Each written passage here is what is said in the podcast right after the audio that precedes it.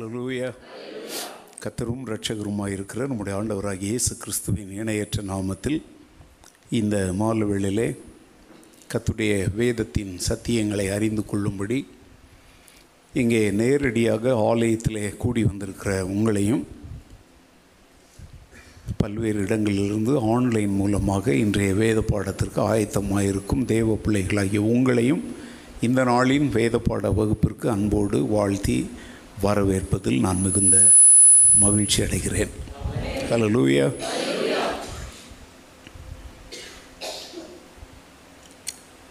சிருஷ்டிப்பு முதல் பேச அதிகமாக நித்திய வாழ்வு வரை உள்ள வேதாகமத்தின் மைய பொருளான மீட்பு என்பதை குறித்து மீட்பர் என்கிற சத்தியங்களை குறித்து மீட்பின் சத்தியங்கள் என்கிற பெயரிலே நாம் நூற்றி ஐம்பதையும் தாண்டி வாரங்கள் நாம் என்ன செய்கிறோம்? வேத பாடங்களை கற்றுக்கொண்டு வருகிறோம். கடந்த சில வாரங்களாக மீட்கப்பட்ட மக்களுக்கு தேவன் கொடுக்கிற ஒரு முழுமையான புதிய ஜீ ஜீவியனில் புதிய ஜீவி நியூ அண்ட் பெர்ஃபெக்ட் லைஃப் கடந்த வாரத்தில் இந்த பெர்ஃபெக்ஷன் பரிபூரணம் என்பதை குறித்து மக்களுக்குள் இருக்கிற தவறான எண்ணங்கள். அதை குறித்து உங்களோடு பேசிட்டு ஒரே ஒரு பாயிண்ட்டை உங்களுக்கு நான் நினைவுபடுத்தினேன். கடைசியாக எந்த வசனத்தில் விட்டேன் அப்படிங்கிறது உங்களுக்கு ஞாபகம் இருக்கா? உபாகமும் ஐந்தாம் அதிகாரம் இருபத்தி ஒன்பதாவது வசனம். கடந்த வார சத்தியங்களை நல்லா கவனிங்க. நீங்கள் இந்த வேத பாடங்களெல்லாம் ஒரு ஜோக் சொன்னால் அப்படி ஞாபகம் வச்சுக்க முடியும். கதை சொன்னால் ஞாபகம் வச்சுக்க முடியும். வேத பாடங்களை நீங்கள் உற்று கவனித்தாலோ அல்லது குறிப்புகள் எடுத்தாலோ தவிர உங்களால் என்ன செய்ய முடியாது. அதை புரிஞ்சிக்கலாம் முடியும். மனதில் வைத்திருக்க முடியாது. ரெண்டு அப்படியே கேட்டுட்டு அப்படியே விட்டுட்டு போனோம் அப்படின்னாக்க இதனால் எந்த பிரயோஜனமும் கிடையாது. அவைகளை மீண்டும் என்ன செய்யணும்? தியானிக்கணும். இப்போ நான் வந்து ஒரு கோணத்தில் அப்படியே லைட்டாக உங்களுக்கு ஒரு அவுட்லைன் கொடுப்பேன். நீங்கள் இன்னும் அதை என்ன செய்யணும்? எத்தனை வசனம் இப்போ நூற்றுக்கணக்கான வசனங்கள் இருக்கணும் அவ்வளோ வசனத்தை இங்கே வாசித்துட்ருக்க முடியுமா? அதனால் ஒரு சில வசனங்கள் நாங்கள் சொல்லும்போது அதற்கு இணையான வசனங்களை நீங்கள் என்ன செய்யணும்? கண்டுபிடிக்கணும். அதை உங்கள் டைரியில் நோட்டில் நீங்கள் என்ன செய்யணும்? எழுதி வைக்கணும். ரொம்ப முக்கியமாக நான் சொல்லித்தரேன். இந்த நீங்கள் கற்றுக்கொள்ளுகிற இந்த வேத பாடங்கள் உடைய மனதில் ஆழமாக பதியணும் அப்படின்னாக்க நீங்கள் இதை என்ன செய்யணும்னா இன்னொருவரோடு என்ன செய்யணும்? பேசணும்.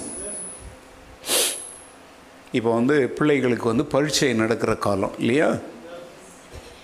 நான் எப்போதுமே பரீட்சைக்கு படிக்கிற பிள்ளைங்களுக்கு நான் உங்களுக்கு ஜெபம் பண்ணுறேன் கத்தர் உங்களை பாஸ் பண்ண வைப்பார்னு ஊரை ஏமாத்துகிற வேலைலாம் நான் செய்ய மாட்டேன். ஜெபம் பண்ணணும். இப்போ நேற்றைக்கு வந்து முந்தா நாள் நேற்று நேற்றைக்கு வந்து இப்போ நேற்று வந்து எஸ்எஸ்எல்சி எக்ஸாம் ஆரம்பிச்சிருக்கு. ரூபி வந்து என்கிட்ட வந்து ஜெபம் பண்ண வந்தா. இப்போ என்னான்னு ஜெபம் பண்ணுவேன்? ஆண்டவரே படித்தாலோ படிக்கலையோ? நீங்கள் எல்லாம் அறிந்த தேவன் எப்படியாவது இவளை டிஸ்டிங்ஷனில் ஸ்டேட் ஃபஸ்ட்டு கொண்டு வாங்கன்னு அப்படி ஜெபம் பண்ண முடியுமா? படிச்சிருக்கிறேன். ஏசா யார் சொன்னது ஏசு படிச்சிருக்கிறான். என் கண்ணால் நான் பார்த்தேன் டியூஷன் படித்தா எல்லா முயற்சி எல்லாம் அவள் செஞ்சுருக்கிறான் இப்போ என்ன செய்யணும் தெரியுமா அவளுக்காக என்ன ஜெபிக்கணும்? பரீட்சை அப்படிங்கிறது அவங்களுக்கு ஒரு கோலியாத் மாதிரி. இல்லையா? அதை சந்திக்கிற வரைக்கும் அது என்னவா தான் தெரியும். பயங்கரமாக தெரியும். இப்போ அவங்க ஸ்கூலில் அவங்க டீச்சரே அதை நடத்துனாங்கனாங்களாவது கொஞ்சம் என்ன செய்வாங்க? கான்ஃபிடெண்ட்டாக இருப்பாங்க. இது வேறு ஸ்கூலுக்கு போகணும். அங்கே இன்விஜிலேட்டர்ஸ்லாம் வேறு எங்கே இருந்தோ வருவாங்க. பக்கத்தில் இருக்கிற பொண்ணு அவ கூட படித்த பொண்ணாக இருக்காது. அது வேறு ஸ்கூல் பொண்ணாக இருக்கும். இப்படி அவங்களுக்குள்ள பல சூழ்நிலைகள் மாறி இருக்கிறதுனால ஒரு விதமான தயக்கம் பயம் அவங்களுக்குள்ளே இருக்கும். அப்போது வந்து நல்லா கவனிங்க. இப்போ நம்ம அவங்களுக்கு என்ன ஜெபம் பண்ணணும் தெரியுமா? தேவன் நமக்கு பயமுள்ள ஆவியை கொடாமல் பலமும் அன்பும் இப்போ நல்லா கவனிங்க. பயப்பட்டாங்க அப்படின்னா அவங்க சந்திக்க வேண்டிய அந்த பரீட்சையை அவங்களால என்ன செய்ய முடியாது? வெற்றியோட சந்திக்க முடியாது. ரெண்டு என்ன தேவை? தெளிந்த புத்தி தேவை. நான் அந்த ஒரு வசனத்தை சொன்னால் அதிலிருந்து தான் பதில் சொல்லணும். உங்கள் இஷ்டப்பட்டதெல்லாம் சொல்லக்கூடாது. என்ன புத்தியை கொடுத்துருக்கிறார்? அந்த தெளிந்த புத்தினா அப்போ அதுக்கு ஆப்போசிட் என்ன? சவுண்ட் மைண்ட் அப்படின்னு இங்கிலீஷில் போட்டிருக்குது. தெளிந்த புத்தி. அப்போ அதுக்கு எதிரானது என்னது? குழப்பம். கன்ஃபியூஷன் இப்போ நம்ம அவங்களுக்காக ஜெபிக்க வேண்டியது என்ன தெரியுமா? பரீட்சை அவங்க சந்திக்கும் பொழுது பயம் வராமல் தெளிந்த புத்தியே ஆண்டவர் என்ன செய்யணும்? தரணும். சிலர்லாம் ஒரு கள்ள சாட்சிலாம் சொல்லுவாங்களே ஐயா எனக்கு ஜெபம் பண்ணி அனுப்புனாங்க. அங்கே போனேன். கொஸ்டினுக்கு பதிலே தெரில நான் பெண்ணை வச்சுக்கிட்டு இருந்தேன். என் மேலே ஆணி அடிக்கப்பட்ட ஒரு காரம் வந்து அப்படியே உட்காந்துச்சு அப்படியே நான் எழுதி இது மாதிரி இதெல்லாம் சொல்லுங்கள் ஆண்டவரை மகிமைப்படுத்துகிற சாட்சி இல்லை கேவலப்படுத்துகிற சாட்சி. அப்படிலாம் ஆண்டவர் செய்கிறார் அப்படின்னாக்கா வந்து இது வந்து மேஜிக் நம்முடைய ஆண்டவரை ஆண்டவர் வந்து நல்லா கவனிங்க. நீ செய்ய வேண்டிய வேலையை நீ செய். புரியுதுங்களா? நம்முடைய கடமைகளை நாம் செய்யணும். ஈசாக்கு தேசத்தில் விதை விதைத்தான் கர்த்தர் அவனை நூறு மடங்கு என்ன செய்தார்? பவுல் சொல்கிறார் நான் நட்டேன். அப்பல்லோ நீர் பாய்ச்சினான் தேவனே. அப்போ நல்லா கவனிங்க நம்முடைய பங்கை நாம் செய்யும் பொழுது தான் தேவன் அவருடைய பங்கை நமக்கு செய்வார். ஸோ அதனால் அவளுக்கு அப்படி தான் நான் ஜெபம் பண்ணி அனுப்புனேன். எதை குறித்தும் பயப்படாமல் கலங்காமல் அதுக்கப்புறம் ப்ராக்டிக்கலாக சில ஆலோசனையும் சொன்னேன். ஒரு பேப்பரில் நீ எழுதி காட்டி எந்த பெண்ணை எடுக்கிற? அவள் பெண்ணெல்லாம் நானே எடுத்து எழுதிப்பேன். எல்லா பெண்ணும் பார்த்தீங்கன்னா மெல்லிஸாக எழுதுகிற பெண்ணை வச்சுருக்குறேன். நான் சொன்னேன் ஏன்னா நானும் ஒரு பைபிள் ஸ்கூல் டீச்சராக இருந்திருக்கிறேன். மாணவர்களுடைய பேப்பர்களெல்லாம் திருத்துவேன். படிக்கிற கச்சான் மூச்சான் கோழிக்கு இருக்கிற மாதிரி இருந்தால் அதை தூக்கி வச்சுட்டு வேறு பேப்பரை திருத்துவோம் முதல்ல. யார் அப்படிலாம் ஒத்து பொடிச்சிட்டு இருக்கிறாங்க நல்லா கொட்டை கொட்டையாக என்ன செய்யணும்? எழுதணும். அந்த பென் வந்து இங்க் வந்து நல்லா என்ன செய்யணும்? வாசிக்கிறதுக்கு அழகாக தெரியணும். அப்போ அவர்கிட்ட நான் சொன்னேன் இந்த பென்னு சரியில்லை. வேறு ரெண்டு பென் எடுத்து பேப்பரில் கிறுக்கி பார்த்து இந்த பெண்ணை யூஸ் பண்ணு. இதெல்லாம் ப்ராக் இதெல்லாம் ரொம்ப முக்கியங்க. அப்புறம் அவளுக்கு நான் சொல்லி கொடுத்தேன் கொஸ்டின் பேப்பரை வாங்கினோடனே என்ன செய்ய உடனே எழுத ஆரம்பிச்சிடாத. ஒரு முறை அதை என்ன செய்ய வேகமாக வாசி.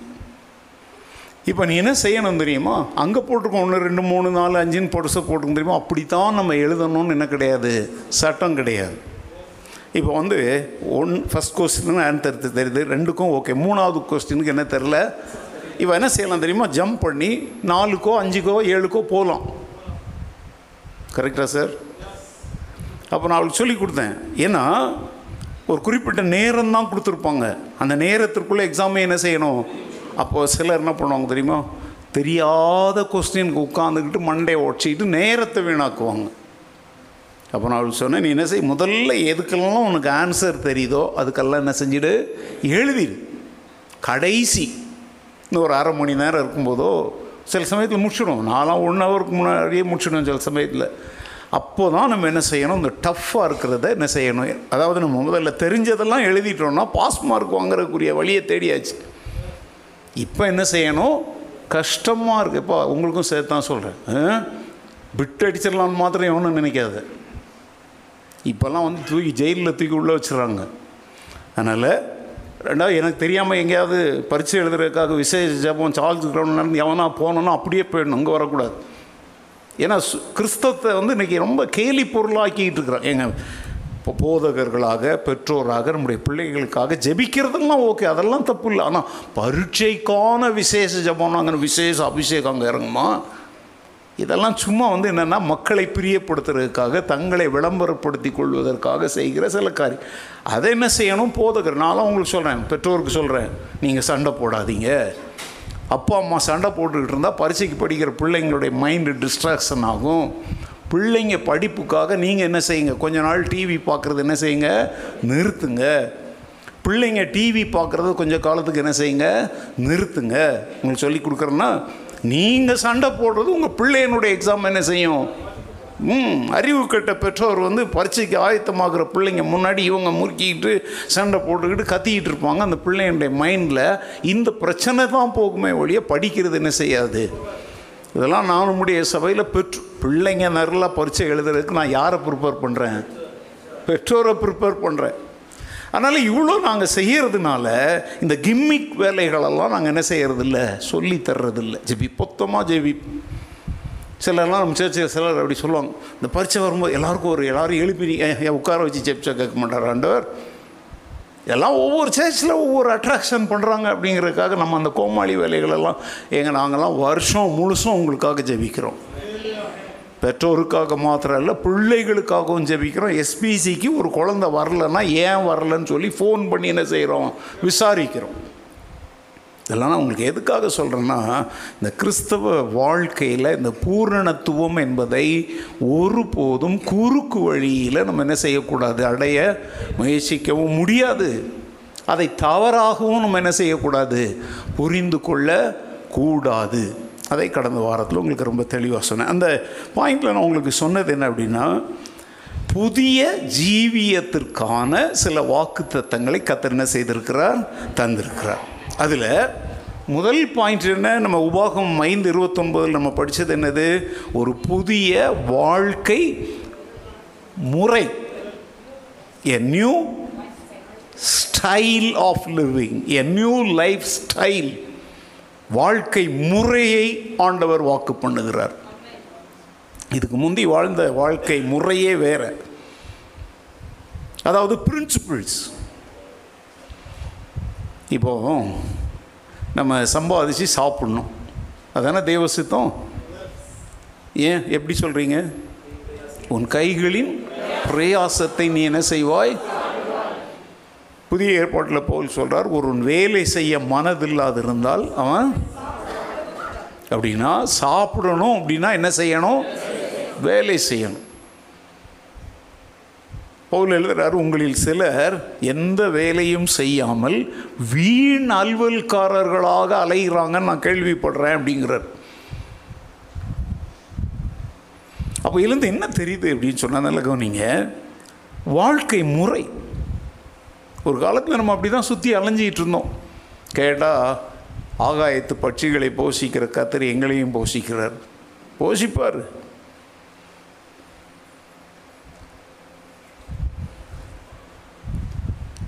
இன்றைக்கு வந்து கிறிஸ்தவத்தில் இருக்கிற இந்த கிருபை உபதேசம் அப்படி கிருபை எதுக்கெடுத்தாலும் கிருபை கிருபை இங்கே ஒருத்தன் முட்டை நாக்கில் கிருபை கிருபன் அதை ஒழுங்காக பைபிளில் கூட கிருபைன்னு அழகாக சொல்லுங்கள் சினிமா ஸ்டைலெல்லாம் அங்கே உள்ளே கொண்டு வராதீங்க. இதை வந்து இன்னைக்கு தவறாக அநேகர் ஆண்டவர் அழைச்சார் அன்புள்ள தகப்பன். அந்த காலத்திலே நம்ம ஜெபம் பண்ணி பழகிட்டோம். ஆண்டவரே இந்த சுருக்கமான ஜெபத்திற்கு பெருக்கமான இதுவே முதல்ல தப்பு. இது அந்த சின்ன வயசில் கற்றுக் கொடுத்தாங்க பார்த்தீங்களா பாரம்பரியமாக நம்ம இருந்த காலத்தில். இந்த சுருக்கமான ஜெபத்திற்கு பெருக்கமான அது எப்படிங்க? ஒரு கடையில் கொண்டு போய் பத்து ரூபா கொடுத்துட்டு ஐயா கடைக்காரர் இந்த மாதம் முழுசும் எங்களுக்கு தேவையான ரேஷன் எல்லாத்தையும் மூட்டை மூட்டையாக வீட்டில் கொண்டாங்கன்னா மூஞ்சி மேலே விட்டு அடிப்பான்.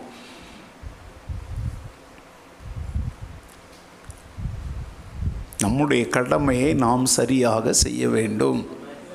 வாழ்க்கை முறை என்பதை தேவ அங்கே தான் மாற்றுறார் பாருங்கள் வேலை செய்யாமல் அலைந்து கொண்டிருக்கிறவனுக்கு வாழ்க்கையில் ஒரு நோக்கத்தை தர்றார்ப்போம் என் கைகளின் பிரயாசத்தை நான் என்ன செய்யணும்? சாப்பிடணும். இப்போ வாழ்க்கை முறை என்ன செய்து? மாறுது.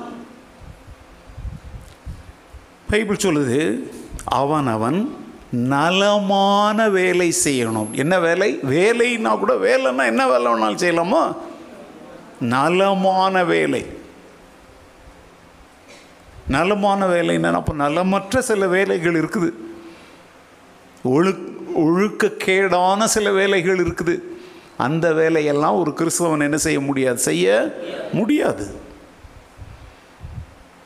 இவனைக்கெல்லாம் நிறைய பேர் வட்டிக்கு கொடுப்பதை ஒரு தொழிலாக செஞ்சுக்கிட்டு இருக்கிறாங்க. அது வேறுங்க இந்த சிட் பண்ணலாம் நடத்துகிறாங்க கவர்மெண்ட் சட்டப்படி ரிசர்வ் பேங்க் ஆஃப் இந்தியா அந்த அதன்படி சில பிஸ்னஸ் செய்கிறாங்க தட் இஸ் டிஃப்ரெண்ட் சிலர் என்ன செய்கிறாங்க அவங்கள்ட்ட சில லட்சங்கள் இருக்கும். அதை பத்து பர்சன்ட் வட்டி எட்டு பர்சன்ட் அஞ்சு பர்சன்ட் வச்சுக்கிட்டு ரவுடியை வச்சுக்கிட்டு இது நலமான வேலையா? இது முதல்ல வேலையே இல்லை இது. வேலை என்பது உழைப்பு. பணத்தை வட்டிக்கு விடுவது என்பது உழைப்பல்ல. ஆனால் அதையே நீ ஒரு சிட் ஃபண்ட் அல்லது ஒரு ஃபினான்சியல் கார்ப்பரேஷன் நடத்தி ஆஃபீஸ் நடத்தி ஸ்டாஃப் போட்டு ஜிஎஸ்டி கட்டி வருமான வரியெல்லாம் கட்டி நீ செய்தனா அது என்னது? அது வேலை. வேலை அது. நீ சட்டத்தெல்லாம் அங்கே என்ன செய்யலை? மீறலை. நீ அப்படி கம்பெனி நடத்துகிற நீ வந்து உன் இஷ்டப்பட்டபடிலாம் நீ என்ன செய்ய முடியாது? வட்டிலாம் என்ன செய்ய முடியாது? வாங்க. அங்கே ஆர்பிஐ கைட்லைன்ஸ்னு ஒன்று இருக்கும். ஆனால் அதையே நீ உன் வீட்டில் உட்கா சீட்டு பிடிக்கிறது சிலருக்கு வேலையும். நம்ம சேச்சில் கூட சிலருக்கு இன்னும் அந்த பொல்லாத ஆவி போகலை. ஓரளவுக்கு போயிடுச்சு கிருவையில் சில பேய் வந்து அவ்வளோ சீக்கிரத்தில் போகாது. போக மாட்டேன் அப்படின்னு முரண்டு பிடிக்கும். எனக்கு தெரிஞ்சு சீட்டு போட்டு உரு போட்டவங்கள இதுவரைக்கும் நான் பார்த்ததே இல்லை. நீங்கள் யாராவது சீட்டு போட்டு முழுமையாக பர்ஃபெக்டாக முழு பணத்தையும் வாங்கின யாராவது இருக்கிறீங்களா? அப்படி வாங்கியிருந்தீங்கன்னா நீங்கள் மிகப்பெரிய ரவுடின்னு அர்த்தம். நிஜமாக தான் சொல்கிறேன் ஏன்னா நம்மக்கிட்ட அவ்வளோ பலன் இல்லைன்னா அவங்க தரவும் மாட்டாங்க. சீட்டு எடுப்பீங்க. அப்புறம் தரேன். அவங்கெல்லாம் பணம் சீட்டு கட்டின உடனே தரேன் அப்படின்னு சொல்லி ஓடி போயிடுவாங்க ஊரை விட்டு என்ன பண்ணிடுறாங்க? ஓடி போயிடுறாங்க. எடுக்கிறவங்களும் ஓடுறாங்க பிடிக்கிறவங்களும் ஓடுறாங்க. நான் உங்களுக்கு சொல்லி தரேங்க. சர்ச்சுக்குள்ளெல்லாம் சிலர் சீட்டு போடுவாங்க. இப்போ யாரோ அப்படி ஏதாவது நடந்துச்சுன்னா இம்மீடியட்டாக எனக்கு இங்கே வரணுங்க. மேட்டர் இப்போ வந்து இப்படி தெரியுமாங்க? பாஸ்டர்ஸே என்ன பண்ணுறாங்க கிறிஸ்மஸ் சீட்டு தீபாவளி சீட்டுன்னு அவன் பிடிக்கிறான் பார்த்தீங்களா இனிமேல் ஈஸ்டர் சீட்டு எவனா பிடிச்சிருக்கானான்னு தெரில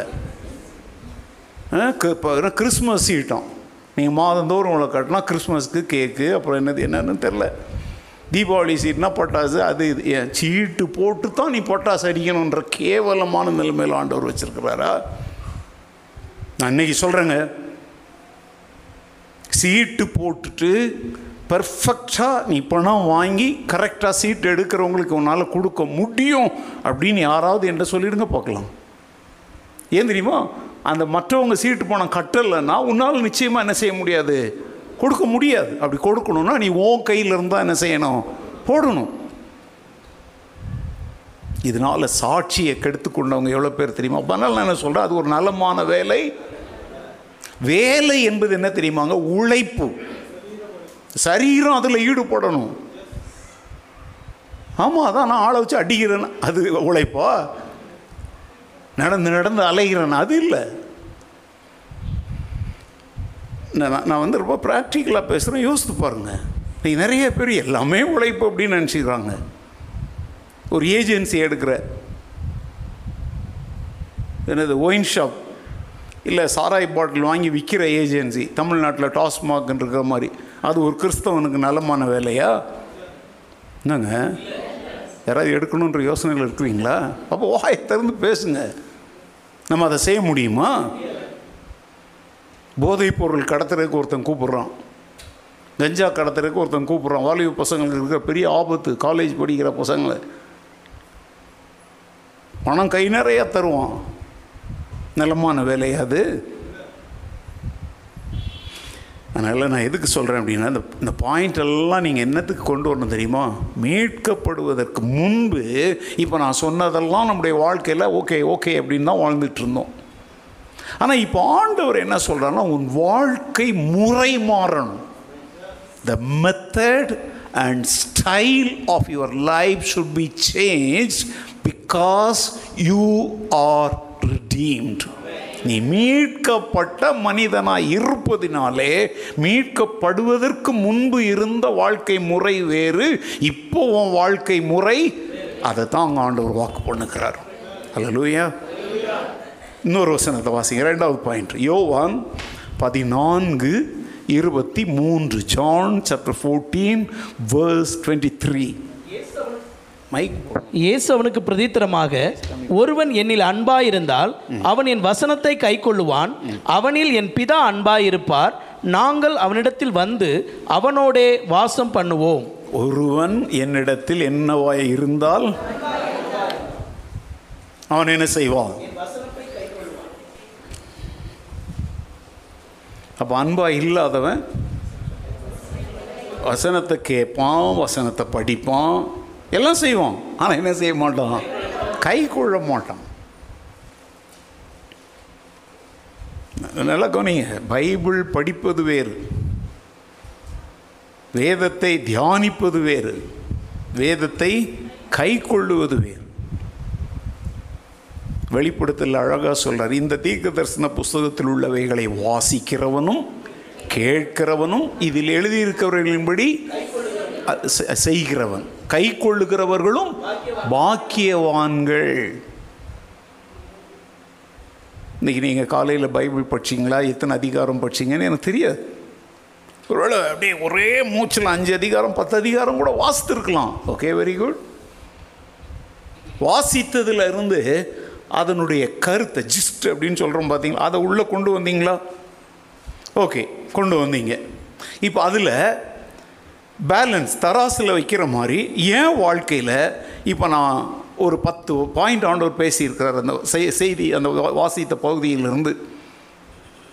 இப்போது என் வாழ்க்கையில் எது எது இருக்குது இல்லை எது எது? இதுதான் தியானம். தியானங்கிறது ஒன்றும் பெரிய அப்படி கண்ணை மூடி இது எங்கேயாவது பத்திரிகையாளராக போட்டோன்னே யாரோ ஒருத்தர் ஒழிய ஊழியக்கார் இப்படி கையை வச்சு ஜெபம் பண்ணோடனே இவங்களும் அதே மாதிரி பண்ணி காண மயிலாட கண்டிருந்தவ அப்படிலாம் நீ அது இல்லைப்பா தியானம். தியானம்ங்கிறது இதுதான். இப்போ நான் சொல்கிறேன் பார்த்தியா நீ வந்து வாசிக்கிற அதில் இருக்கிற பொருளை புரிந்து கொள்கிற அது தியானத்தினுடைய முதல் படி. ரெண்டாவது படி என்ன தெரியுமா? அதில் என் வாழ்க்கையில் என்ன இருக்குது? என்ன? இல்லை. இல்லை இப்போ நான் இந்த தியானித்த இந்த வேத பகுதியிலிருந்து என் வாழ்க்கையிலேருந்து நான் வெளியேற்ற வேண்டிய காரியங்கள் என்ன? இல்லை என் வாழ்க்கையில் நான் சேர்த்து கொள்ள வேண்டிய காரியங்கள்? நான் எத்தனையோ விதத்தில் உங்களுக்கு சொல்லியிருக்கேன். இன்றைக்கி ஒரு புது மெத்தடில் சொல்லித்தரேன். எத்தனை முறை சொல்லியிருக்கிறேன் இதை யார் எழுதுனாங்க? இதை யாருக்கு எழுதுனாங்க? எதுக்கு எழுதுனாங்க? இப்போ பைபிளை சரியாக இன்டர்பிரிட் பண்ணோன்னா இந்த மூணு கேள்வி கேட்கணும். இப்போ பைபிள் சொல்லுது பெண்கள் தலையில் முக்காடிட்டு கொள்ள கடவர்கள் இன்னொரு பிரச்சனையான வசனம் என்ன தெரியுமா? பெண்கள் வந்து தலைமுடியை பின்னி பொன்னாபரணங்களை தணிந்து உயர்ந்த வஸ்திரங்களை உடுத்தி கொள்ளுதலாகிய புறம்பான அலங்கரிப்பு. ஓகே சபையிலே பெண்கள் என்ன செய்யாதிருக்க கிடவர்கள்? பேச இப்படி நிறைய கு- சில வசனங்கள்லாம் இருக்குது. இப்போது இதை யார் எழுதுனாங்க? யாருக்கு எழுதுனாங்க? எதுக்காக எழுதுனாங்க? என்ன அப்படி பார்க்குறீங்க? கண்டிப்பாக ஒன்று இருக்கணும்ல? இந்த மூணுக்கும் அதில் நீங்கள் விடை கண்டுபிடிக்க முயற்சித்தால் அதுவும் வேத தியானம். இப்படி தியானிக்காத சிலர் தான் என்ன பண்ணுவாங்க தெரியுமா? அப்படியே ஒரு வசனத்தை ராவாக எடுத்துக்கிட்டு அப்படியே பச்சை கறியை திங்கிற மாதிரி அப்படியே போதிப்பாங்க. ஓகே இன்னொரு வேத பகுதி எடுத்துக்கிறீங்க படிக்கிறீங்க. இந்த வேத பகுதியில் இந்த தேவனை பற்றி என்ன சொல்லியிருக்குது? இந்த வேத பகுதியில் என்னை பற்றி என்ன சொல்லியிருக்குது? இந்த வேத பகுதியில் தேவனுக்கும் எனக்கும் சத்துருவாகிய சாத்தானை பற்றி என்ன சொல்லியிருக்குது? இது ஒரு விதமான தியானமா? சரி இன்னொரு வேத பகுதியை வாசிக்கிறீங்க. இந்த வேத பகுதியில் ஆண்டவர் எனக்கு கொடுக்கிற எச்சரிப்பு என்ன? இந்த வேத பகுதியில் ஆண்டவர் எனக்கு கொடுக்கிற கமாண்ட் கட்டளை என்ன? இந்த வேத பகுதியில் ஆண்டவர் எனக்கு கொடுக்கிற வாக்குத்தத்தம் என்ன? What is is warning what is is commandment what is is promise in today's passage இப்படியும் நீங்கள் என்ன செய்யலாம்? எங்க நல்லா கவனிங்க இதெல்லாம் எல்லா வேத பகுதிக்கும் இதெல்லாம் பொருந்தும். நான் மெத்தட்ஸ் சொல்லித்தரேன் ஸோ இப்போ ஒரு வார்த்தை சொல்லி கொடுத்தாங்களா? யார் எழுதுனாங்க? யாருக்கு எழுதுனாங்க? எதுக்கு எழுதுனாங்க? பவுல் ஒரு இடத்துல சொல்கிறார் நான் வரும்போது உங்களிடத்தில் அன்போடு வரணுமா? பெரம்போடு வரணுமா? அப்படிங்கிறார். இப்போது மரம் மண்டைங்களாக இருக்கிறவங்க என்ன செய்வாங்க தெரியுமா? அப்போ பவுல் வந்து என்ன செஞ்சுருக்கிறார்? ஆட்களை பெரம்பு வச்சு என்ன பண்ணியிருக்கிறாரு? இப்படி ஒருத்தன் பிரசவம் பண்ணால் என்ன லட்சணத்தில் இருக்கும்? அதான் நான் இது ஜோக்காக சொல்ல திரும்ப சொன்னதும் பவுலும் சீலாவும் யாருன்னா இது கூட இந்த ஆளுக்கு தெரிலப்பா புருஷன் பொண்டாட்டின்னு. அவங்க சீலா அப்படிங்கிற வார்த்தையை என்ன நினச்சிக்கிறாங்க பெண்ணுன்னு நினச்சிக்கிறாங்க.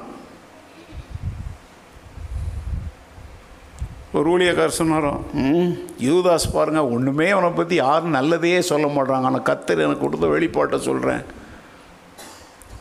அவன் ஆணுகிட்டு செத்தாலும் செத்தான். ஒரே அதிகாரத்தில் அற்புதமான சத்தியங்களை எழுதி வச்சுட்டு செத்தான் அப்படின்னார். நீங்கள் கூட அந்த கேஸ் தான் போல தெரியுது. ஏன்னா ஒன்றும் பேபான்னு முழிக்கிறீங்க. வெளிப்படுத்தலுக்கு முன்னாடி யூதா எழுதின நிருபம்னு ஒன்று இருக்குது பார்த்தீங்களா அவர் அந்த இஸ் அதில் சேர்த்துக்கிட்டார்.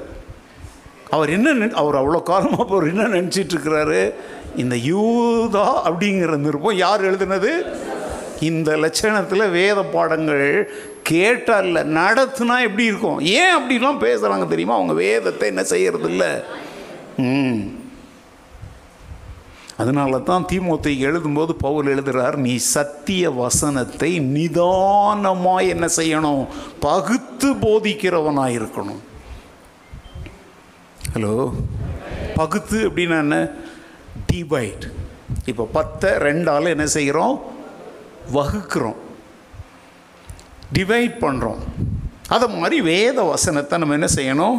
டிவைட் அதை இப்போ நான் சொன்னதெல்லாம் டிவைட் பண்ணுறது டிவைட் பண்ணால் தான் டிசைன்மெண்ட் கிடைக்கும். இல்லையா அதை குறித்த சரியான புரிந்து கொள்ளுதல் நமக்குள்ளே வரும். சரி இப்போ காரியத்துக்கு ஒரு ஆண்டு என்ன சொல்கிறாருன்னா ஒருவன் என்னில் அன்பாய் இருந்தால் அவன் அந்த இடத்துல வசனம் இருக்குது நான் மொத்தமாக ஒரு வார்த்தை சொல்கிறேன் என் கற்பனைகளை என்ன செய்வான்? கை கொள்ளுவான் இப்போ பாருங்க மீட்கப்படுறதுக்கு முன்னாடி நம்ம ஆண்டவர் மேலே அன்பாலாம் இருக்கலை.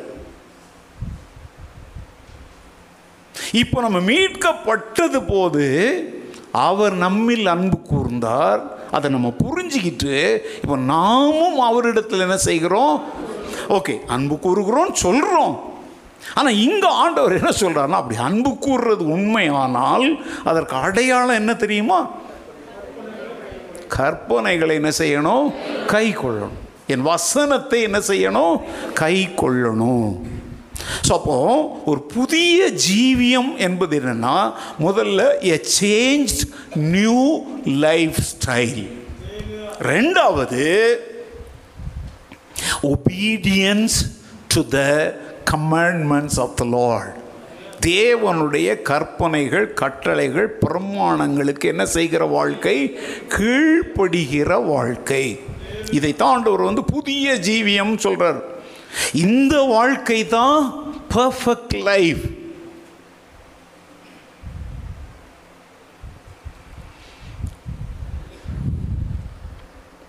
நம்மளை வந்து நம்மை நாமே நிதானித்து அறிந்தால் நாம் என்ன செய்யப்பட மாட்டோம்? நியாயம் தீர்க்கப்பட. அப்படின்னு அர்த்தம் என்ன தெரியுமா? நீயே உன்னை நியாயம் தீர்த்துக்கிற. செல்ஃப் ஜட்ஜ்மெண்ட் இருந்தாச்சுனாலே அது உன்னை பரிசுத்தத்திற்குள்ளே வழி நடத்தும். ஜட்ஜ்மெண்ட் அப்படின்னா என்ன தெரியுமா? நியாய தீர்ப்பில் செல்ஃப் இவாலுவேஷன் ஒரு வசனத்தை படிக்கிறோம். சில இடத்துல அங்கே நிறுத்தி இப்படி ஒரு வசனம் இருக்குது. நான் எப்போதாவது இதற்கு கீழ்ப்படிஞ்சிருக்கிறேன்னா இந்த கேள்வியை நம்ம கே நமக்கு நாமே என்ன செய்யணும்? கேட்கணும். அதுதாங்க வேத வாசிப்பின் தியான நேரம். இன்றைக்கெல்லாம் நிறைய இடத்துல பைபிள் வாசிங்க பைபிள் வாசிங்க. ஒரு வருஷத்தில் வாசித்து முடிச்சிடுங்க.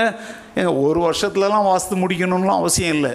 நீங்கள் அப்படியே ஒன் சுவார் உட்காந்தீங்கன்னா சில மணி நேரங்கள்லேயே வாசித்து முடிச்சலாக்கு எவ்வளோ அளவுலாம் இருக்குது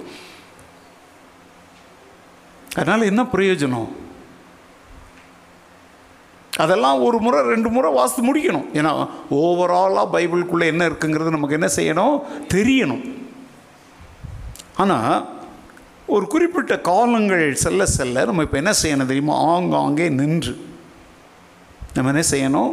உற்று கவனிக்கணும். இந்த வார்த்தைகளை என் வாழ்க்கையில் என்னைக்காவது நான் அப்ளை பண்ணியிருக்கிறேன்னா இப்போது நாங்கள் பிரசங்கம் பண்ணும்போது சில சமயத்தில் அப்படியே தலையில் இடி சம்மட்டியால் அடிக்கிற மாதிரி நாங்கள் நீங்கள் ஏன் ஃபீல் பண்ணுறீங்க நாங்கள் உண்மையில் அப்படிலாம் அடிக்கிறது இல்லை ஆக்சுவலாக உண்மை அதுதான். உங்களுக்கு ஏன் அப்படி இன்றைக்கெல்லாம் ஃபாஸ்ட் போட அப்படியே சம்மட்டி அடித்த மாதிரி ஷார்ப்பா? அப்படி இல்லைப்பா. எனக்கு ஏன் அப்படி ஒரு ஃபீலிங் வருது தெரியுமா? நீ நாங்கள் அன்னைக்கு பேசின அந்த வேத பகுதி அல்லது அந்த சத்தியத்தை இது வரைக்கும் உன் வாழ்க்கையில் நீ சீரியஸாக என்ன பண்ணலை? தியானிக்கலை. அதனால் முதல் முறை அதை கேட்கும்போது உனக்கு என்ன பண்ணுது? உன்னை அது என்ன பண்ணுது? ஹிட் பண்ணுது.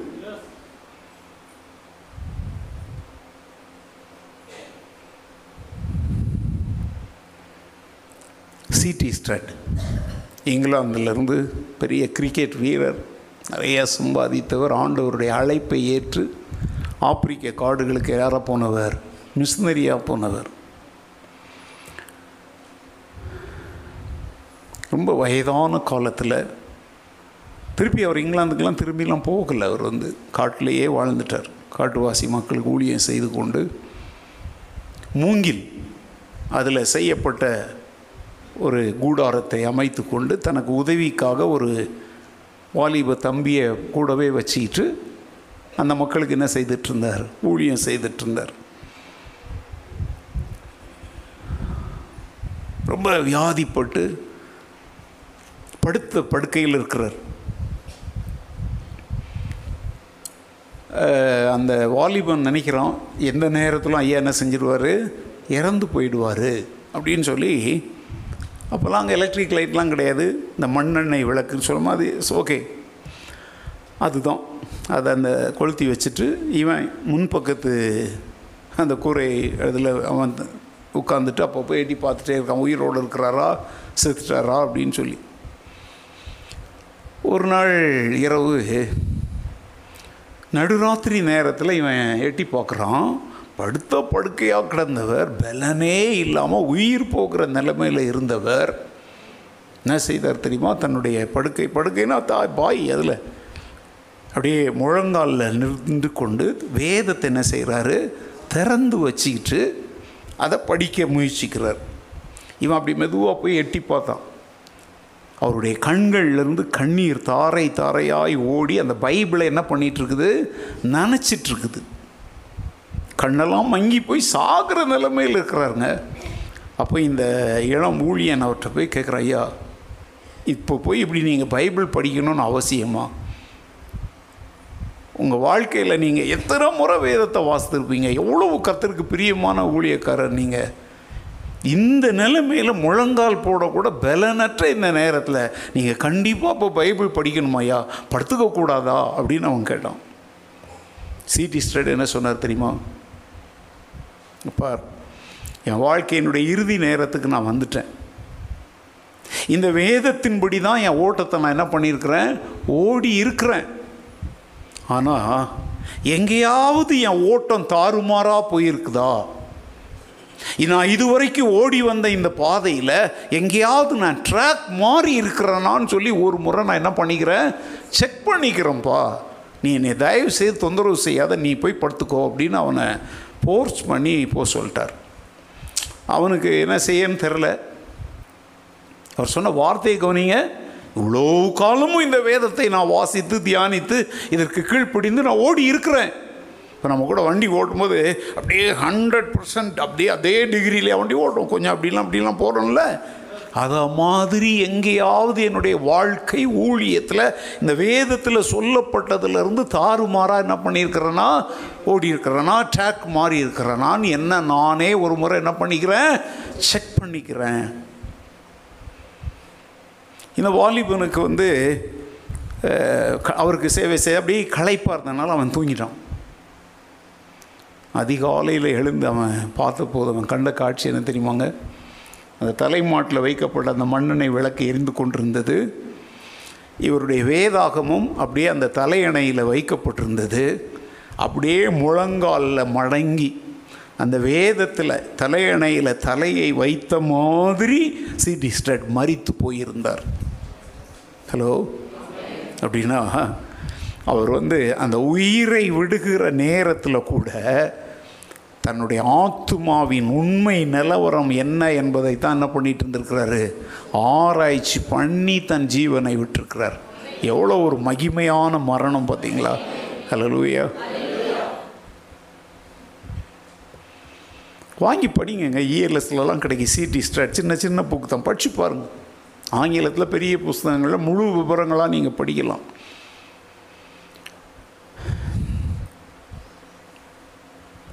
நிறைய அவரை பற்றி சொல்ல நிறைய ஆனால் இப்போ எனக்கு தேவையான இந்த இடத்துல அந்த ஒரு பாயிண்ட்டை மாத்திர நான் சொல்கிறேன் எத்தனையோ மிஷினரிகளுடைய வாழ்க்கை என்னை மாற்றி இருக்கிறது. அதில் சிடி ஸ்ரெட்டனுடைய வாழ்க்கை வந்து என்னை வந்து அணு அணுவாய் பிசைந்து எடுத்த ஒரு வரலாற்று முன்மாதிரி.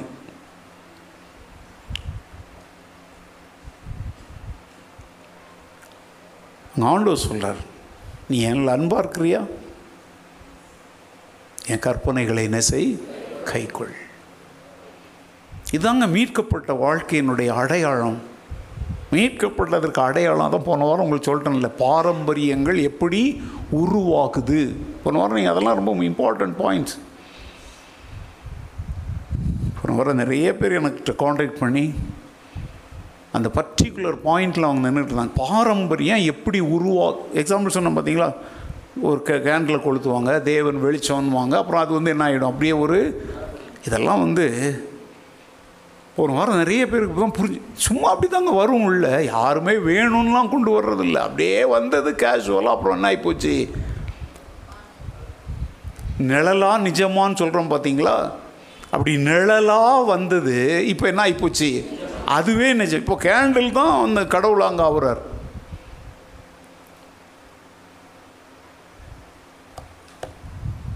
அதே மாதிரி இன்றைக்கி நான் சொல்கிறது நல்ல மனசில் வச்சுக்கோங்க. ரொம்ப சிம்பிளாக சொல்கிறேன் பைபிள் படிக்கிறது வேத அறிவை வளர்த்து கொள்வதற்கு அல்ல. அது தானாகவே வளரும். இப்போ பள்ளிக்கூடத்தில் கூட தியரி ப்ராக்டிக்கல்னு ஒன்று வச்சுருக்குறாங்க. தியரி புரியலை அப்படின்னா அது கண்டிப்பாக எப்போ புரிஞ்சிடும்? ப்ராக்டிக்கலில் புரிஞ்சிடும்.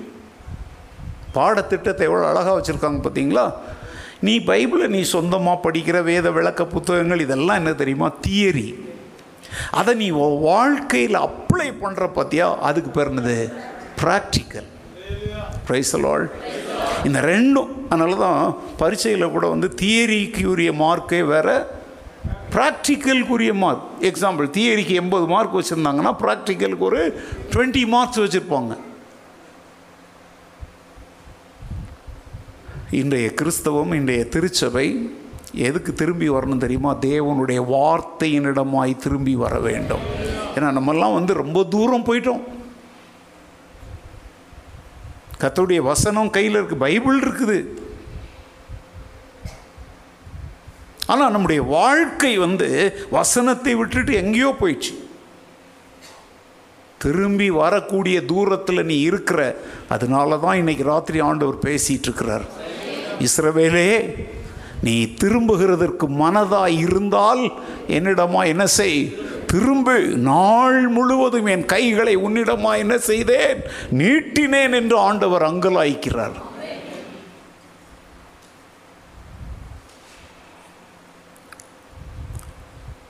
இளைய குமாரன் திரும்பி வரக்கூடிய தூரத்தில் இருந்தான். திரும்பி வரணுன்ற உணர்வு வந்தவொடனே திரும்பி வந்துட்டான்.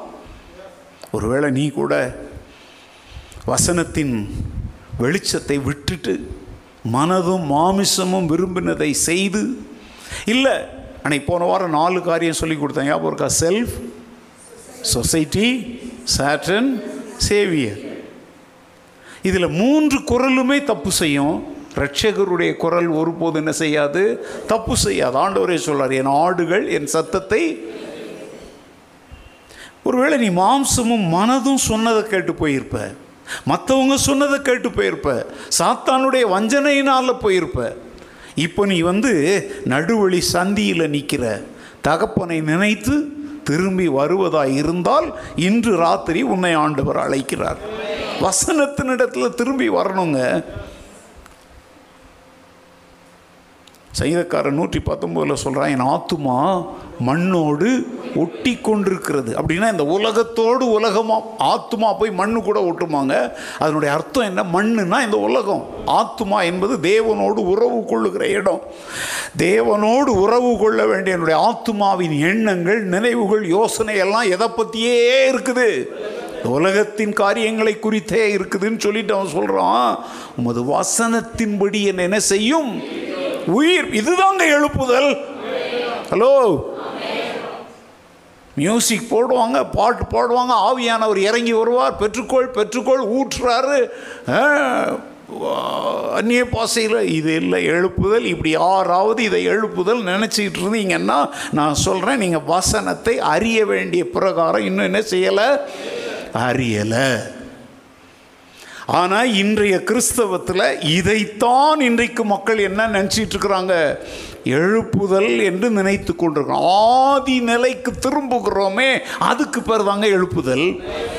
இளையகுமாரன் சொல்ல நான் ஒன்று செய்வேன் நான் எழுந்து என் தகப்பனிடத்திற்கு என்ன செய்வேன்? ஆடுவேன் பாடுவேன் குதிப்பேன்லாம் சொல்லல. ஏங்க ச- அதெல்லாம் அப்புறம் இருக்குது. நீ தேவனிடத்தில் திரும்பி வந்துட்டன்னா உற்சாகம் கொண்டாட்டம் மகிழ்ச்சி ஆனந்தம் களிப்பு பாடல் விருந்து அதெல்லாம் அப்புறம். அதெல்லாம் என்ன தெரியுமா? ஃபீலிங்ஸ் நம்முடைய அந்த திரும்பி வந்ததை வெளிப்படுத்துகிற என்னது? உணர்ச்சிகள் தான் ஆட்டம் பாட்டம் கொண்டாட்டம்லாம். திரும்பிய வராமலேயே நீ ஆடிட்டு இருந்தா இப்போ லூசு தானே? இன்னைக்கு எழுப்புதலுக்கு வந்து இன்னைக்கு பெரும்பாலான சபைகள் ஊழியர்கள் கொடுக்குற விளக்கம் வந்து நூற்றுக்கு நூறு தவறு.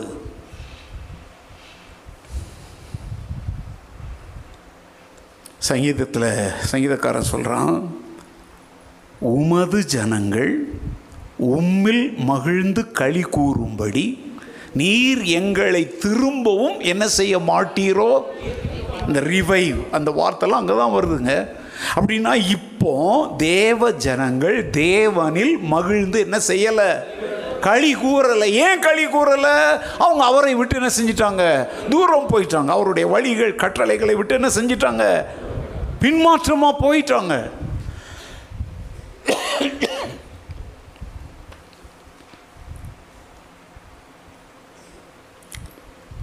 ஆங்கிலத்தில் ஒரு பிரபலமான பாடல் பை த ரிவர்ஸ் ஆஃப் பேபிலோன்னு ஒரு பாடல் இருக்குது. சங்கீதக்காரன் சொல்கிறான் எங்களை சிறை பிடித்துட்டு போனவங்க தேசத்தில் நாங்கள் இருக்கிறோம். அவங்கெல்லாம் பாபிலோன் ஆறுகள் அருகே நாங்கள் இருக்கிறோம். அந்த தேசத்துக்காரங்களாம் இவங்களை வந்து கேட்குறாங்க உங்கள் பாட்டுகள் சிலவற்றை எங்களுக்கு என்ன செய்யுங்க? பாடுங்க அப்படின்னு கேட்குறாங்க அவங்க. அப்போ இந்த இஸ்ரேவேல் மக்கள் என்ன சொல்கிறாங்க தெரியுமா? எங்கள் கிண்ணறங்களையும் கீத வாத்தியங்களையும் நாங்கள் எங்கே தூக்கி வச்சுட்ருக்குறோம்? அலரி செடிகள் மேலே தூக்கி வச்சுட்ருக்குறோம். ஏன்னா எங்களுக்கு இப்போ உங்கள் தேவாலயமும் இல்லை ஆசாரியனும் இல்லை யாரும் இல்லை வேதம் இல்லை தொழுகை இல்லை எதுவுமே இல்லை. எங்கள் தேவனையே நாங்கள் இழந்து நாங்கள் அவரை விட்டு தூரம் போய் அந்நியர்களாக அடிமைகளாக உங்கள் தேசத்தில் வாழ்ந்துக்கிட்டு போயிட்டுருக்குறோம் எங்கள் தேவனை துதித்து பாடுகிற இசைக்கருவிகளை கூட உபயோகிப்பதற்கு எங்களுக்கு என்ன இல்லை? வாய்ப்புகள் இல்லை அந்த உணர்வும் எங்களுக்கு இல்லை. நாங்கள் ஆண்டவரை துதித்து பாடுவதற்குரிய எங்களுடைய இசை கருவிகளை தூக்கி எங்கே வச்சுருக்குறோம்? அலரி செடிகள் மேலே வைத்திருக்கிறோம் அப்படின்னு சொல்கிறாங்க இந்த அலரி செடினா என்னன்னு தெரில அப்படின்னாக்க நீங்கள் இந்த மற்ற மதத்தினருடைய சுடுகாடுகளில் போய் பார்த்தீங்கன்னா அந்த மண் மாதிரி அவங்க பண்ணிவிட்டு அங்கே ஒரு செடியை நட்டுட்டு வருவாங்க. ஒரு பிங்க் கலரில் அது ஒரு ஒரு பூ பூக்கும். அது வேறு எதுக்குமே அதெல்லாம் தலையிலலாம் யாருமே வைக்க மாட்டாங்க. அப்படி ஒரு தண்டுகள் மாதிரி வரும். அது பாட்டுக்கு அங்கே வளர்ந்து கிடக்கும். அலரி செடி. அது வந்து பெரும்பாலும் நீங்கள் அதை எங்கே பார்க்கலாம்? சூடுகாட்டில் பார்க்கலாம். அப்படின்னா அர்த்தம் என்ன? இவங்களுடைய கிறிஸ் இவங்களுடைய தேவனோடு உள்ள உறவு பாடல்கள் இசைக்கருவிகள் எல்லாம் என்னென்னு அர்த்தத்தில் சொல்கிறாங்க இட் இஸ் டெட் நாங்கள் அந்நிய தேசத்தில் கத்தருடைய பாட்டை எப்படி? பாடுறது.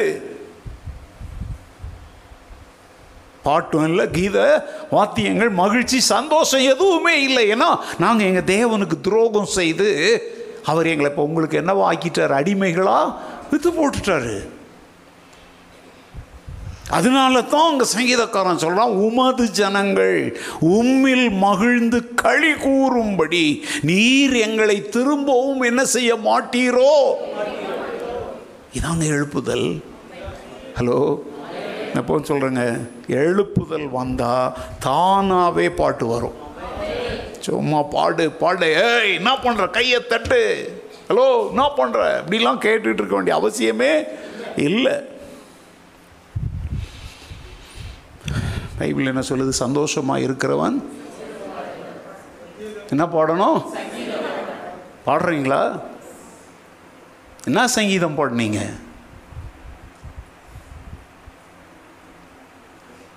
இன்னைக்கு காலையில் பாட்டு பாடினீங்களா? பகலெல்லாம் உங்களுடைய உள்ளத்தில் ஏதாவது ஆனந்த கீதங்கள் வந்துச்சா? பவுல் சொல்றார் சங்கீதங்களினாலும் ஞான பாட்டுகளினாலும் உங்கள் இருதயத்தில் கத்தரை பக்தியுடன் பாடி. அப்போது எங்கே பாடணும் முதல்ல? இருதயத்தில் பாடணும். இருதயத்தின் நிறைவினால தான் வாய் என்ன செய்யும்?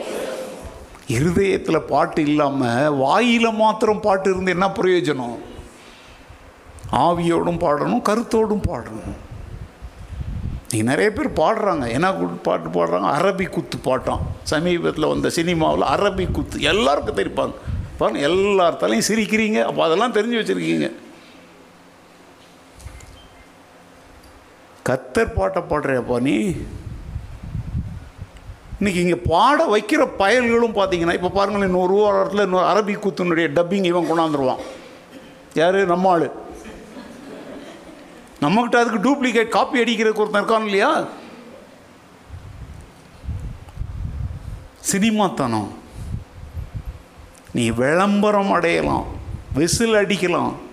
தேவன் மேலே உனக்கு என்ன இல்லை? அன்பு இல்லை உன் வாழ்க்கைக்கும் வசனத்துக்கும் என்ன இல்லை? நீ ஒரு entertainer you are not a worship leader you are not a teacher you are not a pastor you are not a servant of God you are an entertainer to earn money நீ மேடையில் வந்து நிற்கிறதே மக்களை சந்தோஷப்படுத்தி குஷிப்படுத்தி அவங்ககிட்ட இருந்து என்ன சம்பாதிக்கிறதுக்கு? பணம் சம்பாதிக்கிற மனமகிழ் மன்றம் சொல்கிறாங்க பார்த்தீங்களா அதை மாதிரி இன்னைக்கு சபைகள் எல்லாம் மனமகிழ் மன்றமாக மாறிட்டு இருக்குது அப்படி ஊழியக்காரங்க வர்றாங்கன்னா மக்கள் என்ன செய்றாங்க? சேரட்டில் கூட்டிகிட்டு போகிறாங்க ரதத்தில். ஆ. துறைங்க நடந்து வர மாட்டாங்களா? ஏன் மேடைக்கிட்ட காரில் இதான் ஆடி கார் ஆடிக்கிட்டு வருவிய.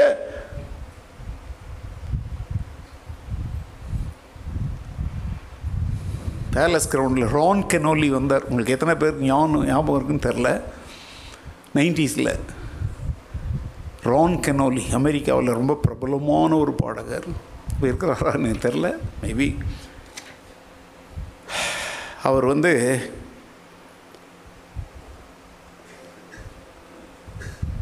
பாடும்போது அவரை மேடையில் என்ன பண்ணாங்கன்னா நம்ம ஆசாமிங்க விடுவாங்களா? தாழ்மையாக இருக்கிறவனையும் கெடுத்து நாசம் பண்ணுறதுக்கு தான் நம்ம ஆட்கள் ரெடியாக இருப்பாங்க. அப்போ அவர் என்ன பண்ணாங்க அப்படின்னாக்க யாராவது பா பார்த்துருந்தவங்க கொஞ்சம் நைன்டிஸில் பார்த்தவங்க ஒரு பிரதர் கையை தூக்கி காட்டுறாரு. சிஸ்டர் காட்டுறாங்க.